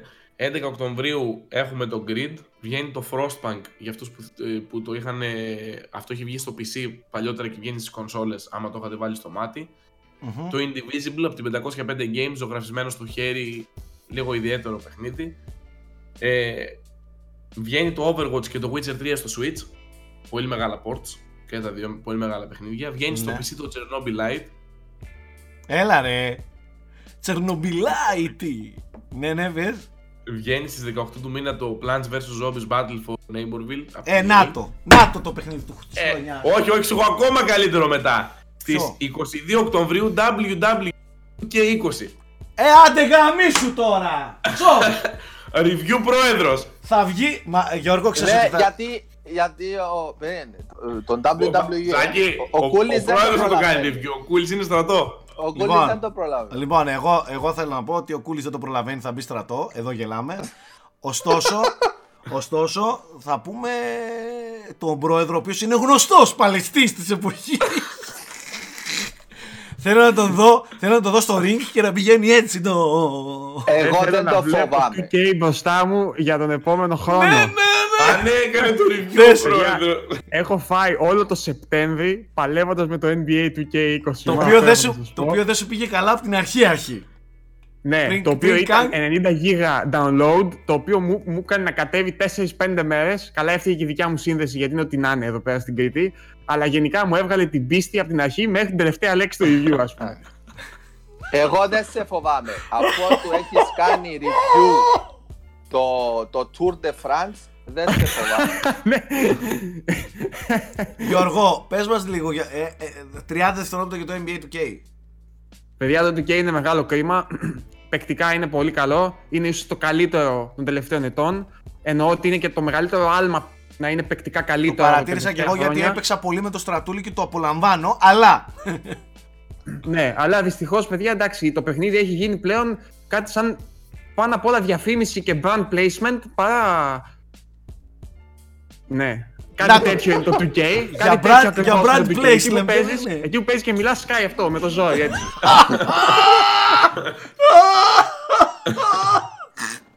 Ναι, ναι. Οπότε είναι μεγάλη απογοήτευση, παιδί μου, γιατί ξέρεις τι, νιώθεις ότι προσπαθούν να τα χώσουν με το ζόρι ακόμα εκεί που δεν ταιριάζει. Δηλαδή, ακόμα και το story του, το οποίο ήταν συμπαθητικότατο όλα αυτά τα χρόνια. Δηλαδή, το έπαιζες με ευχαρίστηση. Ένιωθες τώρα ότι ήτανε, κόψε, ράψε από τα brands. Παίζεις λίγο, γίνεται κάτι, έλα να σου δείξω για τα νέα Adidas. Team Brand! Nike πρώτα απ' όλα, είχε Nike βόλικα. Χαλάλι. Άστα, τέλος πάντων. Ακόμα και η εταιρεία παραγωγής του LeBron που έχει αναλάβει κιόλας και την παραγωγή του story mode, ας πούμε, και αυτή χωμένη, δηλαδή κάνει και αυτοδιαφήμιση έξτρα από αυτό ότι έχει αναλάβει το τέτοιο. Τέλος πάντων, απογοήτευσης μεγάλης σε όλο αυτό και έχει καταντήσει να γίνεται κουραστικό, ρε παιδί, πώς να σου πω. Δηλαδή, εμένα σαν να μπουχτίζω νιώθω, δεν αντέχω άλλο να βλέπω brands και να μου χώνεις στα μούτρα αυτά τα πράγματα. Ακόμα και τις δεκάλεπτες εισαγωγές με διαφημίσεις, με τις εκπομπές που λένε πάνω κάτω τα ίδια πράγματα σε κάθε αγώνα. Και αυτά κουραστικά έχουν γίνει, κατάλαβες. Πατάς έτσι το κουμπί μετά από ένα σημείο για να φτάσεις να παίξεις, να ευχαριστείς λίγο. Ναι, έτσι κι αλλιώς αυτό έκανα εγώ χρόνια το. Ναι, απλά ξέρετε, όσο αυτό το πράγμα συνεχίζεται επί χρόνια και χειροτερεύεται να καλυτερεύει, πώς να σου πω τώρα, έχεις προτάσει. Ανέκαθεν αυτό κάναμε, ρε πάνε μες στο τζάμπουλ ρε μπρο, άντε ρε μπρο, ήσουν έτσι ας πούμε. Τέλος πάντων, ελπίζω να αλλάξει λίγο ρώτα η σειρά, γιατί... Εγώ πιστεύω με τόσα brands δεν πρέπει να έδωσαν ούτε €1. Πρέπει να τα πήραν όλα χορηγίες. Και επειδή παίζει και μόνο του, εντάξει, δεν γίνεται να μην το πάει. Δηλαδή, άμα θες να παίξεις ένα μπασκετάκι, θα παίξεις αυτό. Δεν γίνεται, δεν υπάρχει. Είναι το καλύτερο, εντάξει, δεν έχεις κάτι. Είναι, δεν λέμε κακά τα ψέματα, είναι καλό. Ακόμα και ο Snoop συμφωνεί. Το επιβεβαιώνει. Ας αφήσουμε το NBA. Στις 25 είναι η μεγάλη μέρα του μήνα που βγαίνει μαζεμένα Call of Duty, Outer Worlds από την Obsidian και Medieval για το PS4 αποκλειστικότητα. Και μετά... Obsidian, έλα εδώ πουλάκι. Η αγαπημένης. Πόσο τυχερή είσαι που θα παίζω Death Stranding, έλα εδώ. Αυτό που θα το κάνει review άραγε. Θα το αφήσουμε να τελειώσει Death Stranding και μετά πιάσω Outer Wilds. Όχι. Εσύ απαγορεύεται review από προκατάληψη. Από γυρατιά βασικά, έχεις γίνει παππούς και σου φταίνουν όλα. Παιδιά, Obsidian. Την έχω κάνει follow στο Twitter και κάθε μέρα της απαντάω. Και της λέω kill yourself. Πλάκα κάνω, παιδιά, απλά μέχρι να αποδειχθεί το αντίθετο η άποψή μου δεν αλλάζει. Και τέλος του μήνα, 31 Οκτωβρίου, Luigi's Mansion 3. Και τέλος Οκτώβριος. Μάλιστα, ωραίος. Τα περισσότερα, το Νοέμβριο σε άλλη εκπομπή. Παιδιά, εγώ είμαι πολύ ενθουσιασμένος για το Call of Duty. Το 4. Θέλω πραγματικά. Αυτό που έχω δει ότι έχουν κάνει. Το 4, το Modern Warfare. Ναι, εννοώ το remake, reimagined του 4. Αυτό που βλέπω ότι έχουν κάνει με ενθουσιάζει πάρα πολύ. Είμαι συναισθηματικά συνδεδεμένος με το Call of Duty 4. Και οπτικά, τεχνικά δηλαδή φαίνεται φανταστικό. Τώρα, να σας πω την αλήθεια, δεν νομίζω να έχω χρόνο και όρεξη να ασχοληθώ με το multiplayer, πλην κάποιων live streams να κάνουμε, ξέρω εγώ. Αλλά έχω βιώσει πολύ στο πετσί μου Call of Duty 4 online, Έλληνες εναντίον Τούρκοι στο Xbox Live και τέτοια πράγματα, δηλαδή τρελά σκηνικά. Είμαι συναισθηματικά δεμένος με το Call of Duty, περιμένω πολλά. Τώρα, το τι θα κάνει με τα microtransactions και τα λοιπά δεν με απασχολούν γιατί δεν πρόκειται να ασχοληθώ. Ας είναι καλό αυτό το campaign του, ας παίξω και 10-15 ώρες να απολαύσω multiplayer και εγώ είμαι καλυμμένος. Εγώ. Θα δούμε. Μετά από πολλά χρόνια μου κινεί το ενδιαφέρον Call of Duty. Ένα καινούριο Call of Duty, ναι ρε φίλε. Δηλαδή είχα φτάσει στο σημείο που ασχολιόμουν, έπαιξα μέχρι και την αθλειότητα των Ghosts. Λέω εντάξει, φτάνει που χτίσαμε Call of Duty και μετά τον Ghosts δεν ξανασχολήθηκα καθόλου. Το οποίο Call of Duty είναι τυχαίο το ότι αρχίζει να γίνεται ενδιαφέρον με remake. Εκείνο δεν είναι λίγο ανησυχητικό για την Activision? Δηλαδή... πιστεύω ότι έχει κερδίσει πολύ κόσμο. Πέρα από το ντόρο που έγινε τώρα τελευταία με τα microtransactions, πολύ δύσπιστη. Καλά, ναι, εννοείται. Αφού και εγώ μετά από χρόνια, ας πούμε, που είχα, τα είχα παρατήσει. Καλά, εσύ πήγαινε παίξει κανένα Gears σε multiplayer τώρα και. Παίζω. Αν βρει servers. Δουλεύει το παιχνίδι, απλά είναι κρίμα. Είναι στην ίδια ποιότητα με το single player. Και μιας και είπες multiplayer, και στο Call of Duty θα παίξω multiplayer και έχω επιστρέψει στο Apex για την τρίτη σεζόν. Α, εσύ είσαι άρρωστο εντελώς. Το οποίο είναι καλή η τρίτη σεζόν, εμένα μ' άρεσε. Άντε και σε Fortnite. Όχι, όχι ρε μαλάκα, όχι, είπαμε όχι. Αφού είναι καλή, ας μην την παίξουμε. Ναι, αφού το λέει ο Θέμης, αφού είναι καλή. Είναι λίγο, ο νέος χάρτης δεν είναι όσο καλός. Σας φαίνεται ότι είναι λίγο πιο βιαστικός, αλλά έδωσε μια αναγκαία ανάσα στο Apex. Δηλαδή πιστεύω κέρδισε κόσμο πίσω. Μάλιστα. Λοιπόν, πάμε λίγο να πούμε και 5-10 λεπτάκια για ταινίες. Βασικά θέλω να θάψω τον πρόεδρο για τον Τζόκερ. Θέλω λίγο να τον πειράξω και να τον τζιγκλίσω. Εκεί. Να πούμε κάπου αυτό που έγινε στην Κολονία, Σάκη. Τι έγινε? Λοιπόν, επειδή δεν ξέρω αν το γνωρίζετε, κάναμε τη διαδρομή προς την Κολονία με αυτοκίνητο. Okay. Και έπρεπε κάπως να οργανίσουμε τις πολλές ώρες που ήταν το ταξίδι. Άνε, κάντο να λίγο ρε ζήλι. Οπότε κάναμε έναν διαγωνισμό όπου εγώ έβαζα κομμάτια από ταινίες χωρίς να τα ξέρουν τα παιδιά και έπαιζε ο Αλέκος, ο Σάκης και ο Γιώργος διαγωνισμό ποιος θα ανακαλύψει πρώτος από ποια ταινία είναι η κάθε μουσική. Οπότε, λίγο, ο Γιώργος Πρίτσκας που μας το παίζει γνώση των ταινιών ήρθε τελευταίος. Όχι ταινιών μόνο, είναι άρρωστος και με τα soundtrack, έτσι. Να και τα με τα soundtrack ειδικά. Έτσι. Ήρθε πρώτος ο Αλέκος, έτσι, δεύτερος ο Σάκης και τελευταίος ο πρόεδρος. Καλά, οπότε... να σου πω, ο Σάκης γιατί χαίρεται, αφού ήρθε πρώτος ο Αλέκος. Σας ρεζίλεψε και τους δύο ο Αλέκος. Ναι, αλλά καλά, ο Αλέκος δεν τρέπεσε. Ο Αλέκος βλέπει πολύ ταινία, ρε. Βλέπει, αλλά τάχα να φέρνουμε Αλέκο τότε, α. Έχω να πω δημοσίως ότι μην ακούτε τον πρόεδρο για ταινίες, είναι άσχετο. Ακούτε το Σάκη για παιχνίδια γιατί είναι γερογκρινιάρης. Κανένας, τίποτα.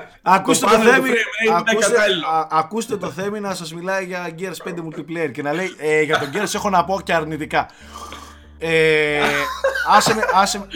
Άσε με λίγο να τσιγκλίσω τον πρόεδρο. Λοιπόν, κύριε πρόεδρε, θέλω να μου πείτε. Δεν θα πω καν στον κόπο να σχολιάσω ούτε να υπερασπιστώ τον εαυτό μου σε αυτό το ταγελαφικό τσίρκο που έγινε σε εκείνο το αμάξι, το οποίο υπεύθυνος είναι μοναδικός αυτός εκεί που δεν ξέρω τώρα, δεν βλέπετε που δείχνω, αλλά αυτός που είχε το θράσος να πει και την ιστορία τώρα, κατάλαβες. Που παίζαμε ακούγοντας Rocky Balboa και έπρεπε να προλάβουμε ποιος που το πήρε. Να προλάβουμε, λες και είμαστε δεν ξέρω κι εγώ τι, λες και παίζουμε Jungle Rock, όχι Jungle Speed. Τέλος πάντων. Όχι, δεν πεις για τον Joker, εγώ θα σου πω, θέλω να σε τσιγκλίσω. Θέλω να μου πεις πώς αισθάνεσαι και πώς κοιμάσαι τα βράδια, ρε κάθαρμα. Ρε σύχαμα της κοινωνίας, ρε κατακάθι της κοινωνίας εσύ, που είπες που δεν εκθέσεις τον Joker. Ποιος νομίζεις ότι είσαι ρε μαλάκα? Ποιος νομίζεις ότι είσαι? Εντάξει, είσαι ο πρόεδρος, είσαι αυτό, εκείνο, το άλλο. Ποιος είσαι εσύ που έχεις διαφορετική άποψη και δεν σου άρεσε το Τζόκερ? Ποιος είσαι ρε μαλάκα, λέγε. Κοίτα, το κορυδεύεις, αλλά εδώ ζούμε σε έναν κόσμο που εκφράζει άποψη για σινεμά ο Σκοτσέζε και πάνε και το δασκαλεύουν από κάτω. Και λέμε ποιος είναι αυτός ο γέρος. Who the fuck is that guy γράφανε. Τα Αμερικανάκια γράφανε who the fuck is that guy. Καταλαβαίνεις τώρα. Δεν ξέρω παιδιά, αλλά εντάξει. Και αν τους πεις ασχολείσαι με σινεμά θα σου πούνε. Ναι, τέλος πάντων. Λοιπόν, πέρα από την πλάκα και τις υπερβολές, γιατί εντάξει γενικά είμαστε της υπερβολής, το Joker είναι μια καλή ταινία. Είναι πολύ καλοφτιαγμένη βασικά. Δηλαδή από άποψη φωτογραφίας, μουσικής, ρυθμού, βλέπεις ότι έχει πέσει πολλή δουλειά και είναι πολύ της λεπτομέρειας σε όλα τα επίπεδα. Δεν είναι δηλαδή ούτε προχειροφτιαγμένη ούτε κάποια παραγωγή, τι να πω τώρα, που φαίνεται σαν εταιρείας, ξέρω εγώ. Φαίνεται όντως σαν σινεμά ενός καλλιτέχνη, να σου το πω έτσι. Και είναι και αυτή η ερμηνεία του Joaquin Phoenix, ο οποίος, παιδιά, είναι συγκλονιστικός. Κουβαλάει όλη την ταινία, σε κάνει να νιώθεις τα πάντα και σε κάνει να βιώνεις όλη την ταινία με πολύ μεγάλη ένταση. Okay. Αλλά είναι μέχρι εκεί η ταινία, δυστυχώς. Δηλαδή, είναι πολύ καλή στην υφή της, δηλαδή, στα textures που λέμε, στο πώς τη νιώθεις, σε όλο αυτό που σου βγάζει αισθητικά, αλλά η ουσία της είναι λίγο τετριμένη, να πω, είναι λίγο απλοϊκή, λίγο, άντε να πω και λίγο αφελής. σε κάποια πράγματα. Είναι λίγο τραβηγμένη. Όλα αυτά μαζί τέλος πάντων. Δεν σου αφήνει δηλαδή κάτι βαθύ εν τέλει. Εντάξει, δεν έχει κάτι βαθύ να πει. Αυτά που λέει είναι πράγματα που ξέρουμε όλοι, τα έχουμε δει χίλιες φορές. Ακόμα και η πορεία του χαρακτήρα καταλαβαίνεις πώς πάει. Αλλά είναι πολύ ωραία δοσμένο. Και ξαναλέω, πολλοί κόσμος ψαρώνει, και δεν είναι θέμα ψαρώνει ότι τον κορόιδεψαν. Δικαιολογημένα ψαρώνει από την ερμηνεία, η οποία είναι συγκλονιστική, ξαναλέω. Και κάνει όλη την εμπειρία της ταινίας να φαίνεται καλύτερη από ότι είναι σεναριακά, να σου το πω έτσι. Αυτό αποδεικνύει πόσο σημαντικός μπορεί να γίνει ένας ηθοποιός και ένας ρόλος σε μια ταινία. Δηλαδή, πόσο τελικά μπορεί να κουβαλήσει ολόκληρη ταινία και να επηρεάσει και τον κόσμο μια πάρα πολύ καλή ερμηνεία, έτσι. Δεν σ' ακούμε, κόβεσαι. Έχεις βάλει mute. Δεν σ' ακούμε. Ναι, συγγνώμη.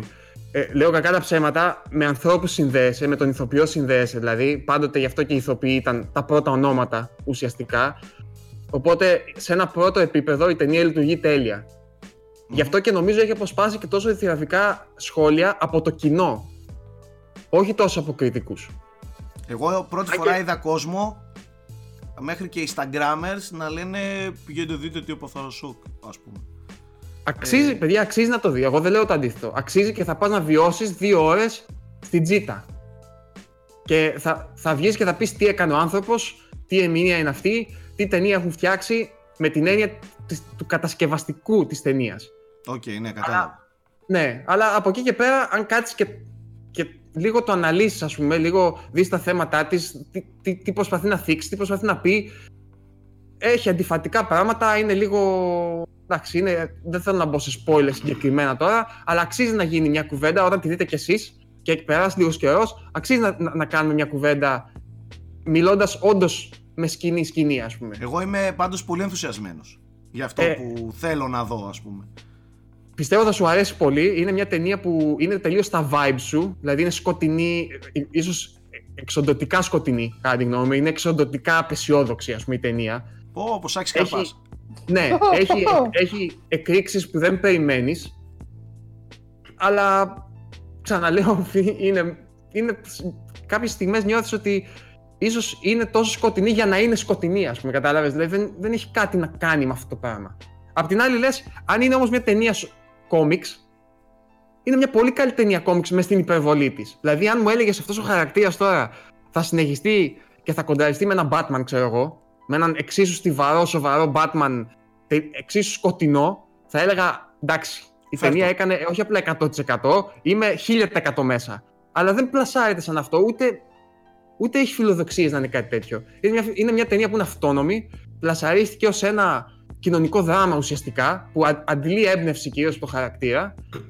Οι επιρροές της είναι καθαρά Σκοτσέζε με τον ταξιτζή. Όταν λέμε καθαρά, εννοούμε ότι έχει πεντακάθαρες αναφορές με σκηνές ολόιδιες μέσα, και θεματικά με το King of Comedy, που συνδέεται μάλιστα και με την ύπαρξη του Ντενίρο στην ταινία. Αλλά παιδιά, δεν μπορείτε κατά διάνοια να αγγίξει το βάθος, το νοηματικό βάθος και τις λεπτομέρειες και τις υφές και τις αποχρώσεις που έχουν ταινίες του Σκοτσέζε. Ούτε κατά διάνοια. Αυτά λοιπόν για τον Τζόκερ. Ξαναλέω, δεν ξέρω γιατί, δεν ξέρω αν με κράζουν, δεν πήρε κάτι για το μάτι μου. Τρως λίγο κραξιματάκι. Δεκτό, ξέρεις κάτι. Ποιος, θα σου πω ένα σχόλιο. Ποιος κατά τη χάρπαστος είναι αυτός ο μαλάκας που θα πει για τον Τζόκερ. Είναι ένα από τα σχόλια που δέχτηκες. Εντάξει, επειδή το δέχεται και ο Σκοτσέζε κάτι παρόμοιο, νιώθω καλά. Τέλος πάντων, εντάξει, δεκτές όλες οι απόψεις, αυτή είναι καθαρά η δική μου άποψη. Έτσι βλέπω εγώ την ταινία. Από εκεί και επίσης, πέρα, να πούμε τίποτα και κανείς, ναι. Συγγνώμη λίγο, τίποτα και κανείς δεν μπορεί να σου στερήσει από τη στιγμή που σου άρεσε η ταινία την εμπειρία που είχες μέσα στην αίθουσα. Ό,τι και να λέει ο άλλος, ό,τι και να λέω εγώ, άμα σου άρεσε και τη γούσταρες, πιέστηκες, ας πούμε, για το τι λέω εγώ, έτσι. Ναι. Εμένα η δική μου δουλειά είναι να μην μένω στην επιφάνεια, ρε παιδί μου, να προσπαθώ και να σκάβω λίγο βαθύτερα, να δω τι και πώς. Από εκεί και πέρα, αν σε ενδιαφέρει, καλώς. Αν συμφωνείς, καλώς. Το τελευταίο που σε κατηγόρησαν είναι ότι πληρώθηκες. Ναι. Για να πεις κακά λόγια, για να ξεχωρίζεις στο ίντερνετ, για να φέρεις κλικς και να πληρωθείς. Ένα από αυτά. Να ξεχωρίζω το ίντερνετ από τι. Ναι, επειδή είναι μόδα αυτό, ότι αν πεις ας πούμε κάτι διαφορετικό ενώ όλοι οι άλλοι λένε το ίδιο, καλό ας πούμε, ή το αντίστροφο, θες να τραβήξεις κλικς, ας πούμε. Που ο τίτλος του άρθρου λέει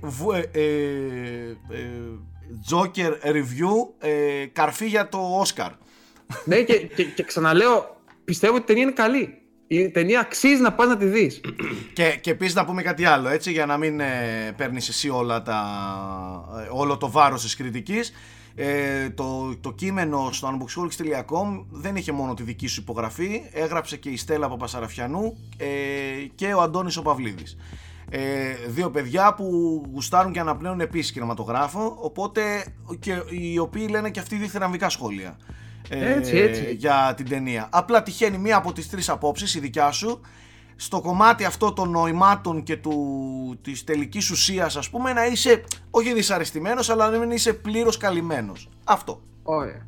Αυτό. Απλά πριν για αυτό που είπες... Εγώ δεν είδα ούτε έκραξες, ούτε αντέδρασες, ούτε... Γι' αυτό μου κάνει εντύπωση, γιατί δεν είναι ότι δεν μου άρεσε η ταινία. Αν αυτό φάνηκε μέσα από το κείμενό μου, κακώς φάνηκε, είναι λάθος μου, ας πούμε. Γιατί δεν είναι ότι δεν μου άρεσε η ταινία. Ξαναλέω, είναι μια πολύ σαγηνευτική εμπειρία μέσα στην αίθουσα. Και είναι μια ταινία που είδα με μέσο όρο ηλικίας παιδιά 10 ετών, χωρίς καμία υπερβολή. Είναι τραγική εδώ πέρα. Νόμιζαν ότι θα δουν Batman, μάλλον. Δεν ξέρω γιατί ήρθανε.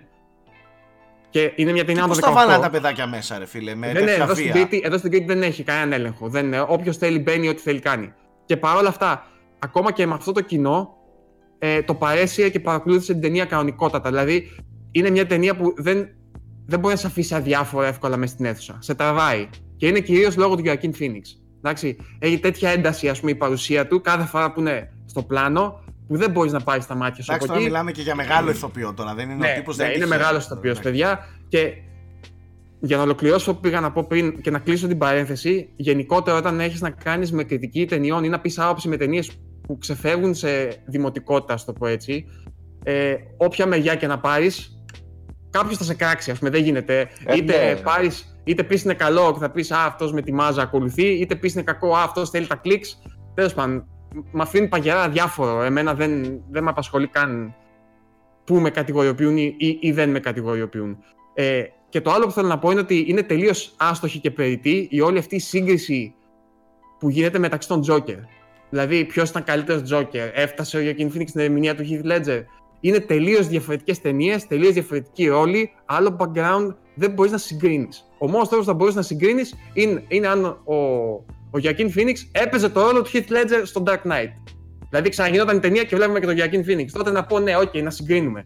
Αλλά δεν μπορείς να συγκρίνεις τώρα μεταξύ τους δύο διαφορετικούς ρόλους σε δύο διαφορετικές ταινίες. Είναι και οι δύο εξίσου απίθανοι. Μάλιστα. Ωραία. Έχουμε κάτι άλλο από κινηματογράφο. Καλά, τώρα 200 πράγματα μπορείς να πεις. Κάτι πολύ συγκλονιστικό που είδες τελευταία. Έχουμε την επόμενη εβδομάδα το El Camino, που είναι η ταινία του Breaking Bad. Το περιμένω πάρα πολύ αυτό. Και εγώ, που βγαίνει στο Netflix. Έχουμε πολύ καλές σειρές, τις οποίες δεν προλαβαίνω, παιδιά, καν να ακολουθήσω. Εγώ είδα το Mindhunter, φυσικά τώρα πρόλαβα να τον δω. Έγραψα κιόλας και ένα μικρό κειμενάκι γιατί μου άρεσε και γιατί το βρήκα πολύ ενδιαφέρον. Είδα μια πολύ ωραία μικρή σειρά που σας την προτείνω ανεπιφύλακτα, λέγεται Undone, είναι animation, είναι του Amazon νομίζω. Είναι με μια κοπέλα η οποία μετά από ένα τύχημα που παθαίνει αρχίζει και αντιλαμβάνει το χρόνο τελείως διαφορετικά και είναι τελείως γεια σου. Είναι 8 επεισόδια των 20 λεπτών, δώστε αυτά τα λίγα τέτοια από τη ζωή σας και δείτε το, αξίζει κατά τη γνώμη μου. Και ακόμα κάτι είδα που δεν θυμάμαι τώρα. Γενικά έχει πάρα πολλά πράγματα, δηλαδή δεν προλαβαίνεις να τα κρατήσεις. Ιδίως εγώ με τις σειρές που έτσι κι αλλιώς δεν βλέπω πολλές, γιατί δεν έχω τόσο χρόνο για να ακολουθήσω σειρές πολλών κύκλων, ας πούμε. Ακόμα και εγώ βλέπω ότι έχω άλλες 4-5 που θα ήθελα να δω και δεν προλαβαίνω όμως. Μάλιστα. Να πω κι εγώ μια ταινία που είδα πολύ πρόσφατα. Είδα μια ταινία την οποία μου την πρότεινε ο Τέο Ρουμελιώτης, αυτό το κάθαρμα. Και λέγεται Under the Skin. Το έχεις δει με την Johansson? Ναι, το έχω δει. Λοιπόν, Πρώτα απ' όλα, όσοι θέλουν να δουν κάτι που δεν είχε γίνει πολύ γνωστό και απορώ πως δεν είχε γίνει, όσοι θέλουν να δουν γυμνή τη Γιόχανσον θα δουν αυτή την ταινία. Δεν υπάρχει αλλού τόσο γυμνή η Γιόχανσον. Τώρα λέω για τους φανς της μιλάω, έτσι. Νομίζω και είχαμε και έναν πολιτικό στη Βουλή φαν της Γιόχανσον. Δεν ξέρω αν έχετε δει την ταινία, πρέπει να τη δει γιατί θα τη δει γυμνή. Από εκεί και πέρα, η ταινία είναι πολύ low budget. Δηλαδή, αν και έχει φανταστικά εφέ, που δεν ξέρω πώς τα κάνανε, μου μοιάζει πολύ, πολύ απλή παραγωγή ευρωπαϊκή, και είναι ευρωπαϊκή. Είναι φεστιβαλική ταινία. Ναι, και είναι τύπου φεστιβαλικό, ναι. Τώρα, ήταν τέτοια, τόσο παράξενη που αλήθεια σας το λέω, δεν ξέρω αν με ξετρέλανε, αν πραγματικά τη συχάθηκα. Βαρέθηκα. Δεν ξέρω. Ακόμα δεν έχω αποφασίσει. Κάποια στιγμή στο μέλλον, αν το κάνω μέσα μου, μπορεί να σας το πω. Αλλά είναι πάρα πολύ ιδιαίτερη ταινία. Δηλαδή, άρρωστη ταινία, παράξενη ταινία, χωρίς να εξηγεί και πάρα πολλά. Έχω την εντύπωση ότι από εκεί πέρα πίσω κρύβεται ένα πολύ... Όχι έχω, κρύβεται ένα πολύ μεγάλο νόημα, πολύ βαθύ νόημα, και νομίζω ότι είναι και πάρα πολύ σύγχρονο το νόημα. Δεν θα πω περισσότερα για να μην προειδεάσω, αν κάποιος θέλει να δει κάτι πολύ παράξενο που εν τέλει κάτι πάει να κρύψει εκεί πέρα πίσω για την κοινωνία, γιατί καυτηριάζει ένα πολύ συγκεκριμένο πράγμα στην κοινωνία που είναι το σεξισμό, και το γυμνό που σας είπα δεν είναι τυχαίο με την Γιόχανσον. Δεν το είπα απλά μόνο για πλάκα. Το οποίο γυμνό, ξέρεις ποιο είναι το πιο ωραίο, δεν είναι καθόλου ερωτικό. Καθόλου. Παρ' όλα αυτά, λες, θα δω ο Γιόχανσον, ξέρω, γυμνή, αλλά... Καθόλου, επίτηδες το είπα εγώ έτσι. Καθόλου, δεν έχει καθόλου. Εσύ το είπες για να πουλήσεις την ταινία, τώρα να ξέρεις. Σωστό, όχι, έτσι πουλήσεις την ταινία. Παιδιά, θα σας πω το εξής. Προσέξτε, τι θα πω τώρα. Παιδιά, δείτε αυτήν την ταινία γιατί είναι πολύ ιδιαίτερη και έχει ένα νόημα ζωής. Παιδιά, αν θέλετε να δείτε ολόγυμνη. Να ξέρεις ότι υπάρχει κόσμο που έχει κάνει pause την εκπομπή και έχει αλλάξει tab στο PC του. Αν θέλετε να δείτε ολόγυμνη, αλλά ολόγυμνη, με φανερά τα πάντα, τη Γιόχανσον, να δείτε αυτήν την ταινία. Τώρα, αν θέλετε να δείτε κάτι πολύ παράξενο, δείτε και την υπόλοιπη ταινία. Τέλος πάντων, πάρα πολύ ιδιαίτερη για αυτούς που θέλουν εντελώς mindfuck, καμένα εγκεφαλικά κύτταρα, να δουν το Under the Skin. Αυτό. Και από αυτή την ταινία έγινε γνωστή και η Μίκα Λέβη που έχει κάνει τη μουσική, η οποία έχει αποκτήσει πολύ φανατικούς οπαδούς. Δεν ξέρω αν σου άρεσε Σάκη, η μουσική. Κοίτα, επειδή είμαι ηλίθιος, ξέρεις ότι μου άρεσε. Ναι, επειδή ξέρω ότι σου αρέσουν τα dark ambient που... Ναι, ξέρεις ότι εγώ αρρώστησα με τη μουσική. Αυτή τέλος πάντων κάνει έτσι minimal ambient soundtracks, τα οποία είναι εκπληκτικά. Σας προτείνω να ακούσετε της Τζάκι που έκανε πέρυσι, το οποίο είναι για μένα ακόμα καλύτερο, ας πούμε, από το Under the Skin. Ναι. Αυτό, βάζω μια τελεία να μην συνεχίσουμε. Νομίζω ήδη το έχουμε παρατραβήξει σε αυτή. Δεν πειράζει, εντάξει, ήταν μια ώρα. Είμαστε large, πρώτη. Μια ώρα έχει που... Μια ώρα έχει. Ο Νάικ πιστεύω θα βγάλει μαλλιά σε λίγο, αν αρχίσουμε και συνεχίζουμε να μιλάμε και μιλάμε για φεστιβαλικές ταινίες, πιστεύω θα βγάλει μαλλιά τώρα. Φεστιβαλικές, εντάξει. Χάλια είναι ο άνθρωπος. Λοιπόν, αυτά. Έχουμε μια πολύ καυτή σεζόν. Καλά, δεν το συζητάμε το τι ξεκινάει από τον Νοέμβριο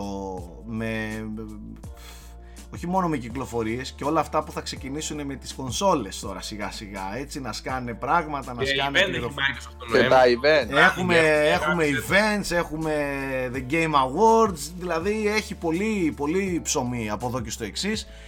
Και να δώσω και ένα μικρό teaser, έχουμε και κλείσιμο δεκαετίας φέτος. Ναι, έχεις δίκιο. Μάλιστα. Λοιπόν, αυτά. Ευχαριστούμε πάρα πολύ για την παρέα, περιμένουμε τα σχόλια σας από κάτω, να κάνετε share αυτήν εδώ την εκπομπή, γιατί πραγματικά πιστεύω ότι είναι η καλύτερη, ότι καλύτερο κυκλοφορεί στο ελληνικό ίντερνετ, τουλάχιστον, έτσι, για να μην υπερβάλλω, ας πούμε, για παγκόσμια και τέτοια, δεν θέλω να γίνω από αυτούς, αλλά τουλάχιστον για το ελληνικό είναι σίγουρα ότι καλύτερο έχει υπάρξει. Πλάκα κάνω, παιδιά, να είστε όλοι καλά, θα λέμε την άλλη εβδομάδα, γεια σας.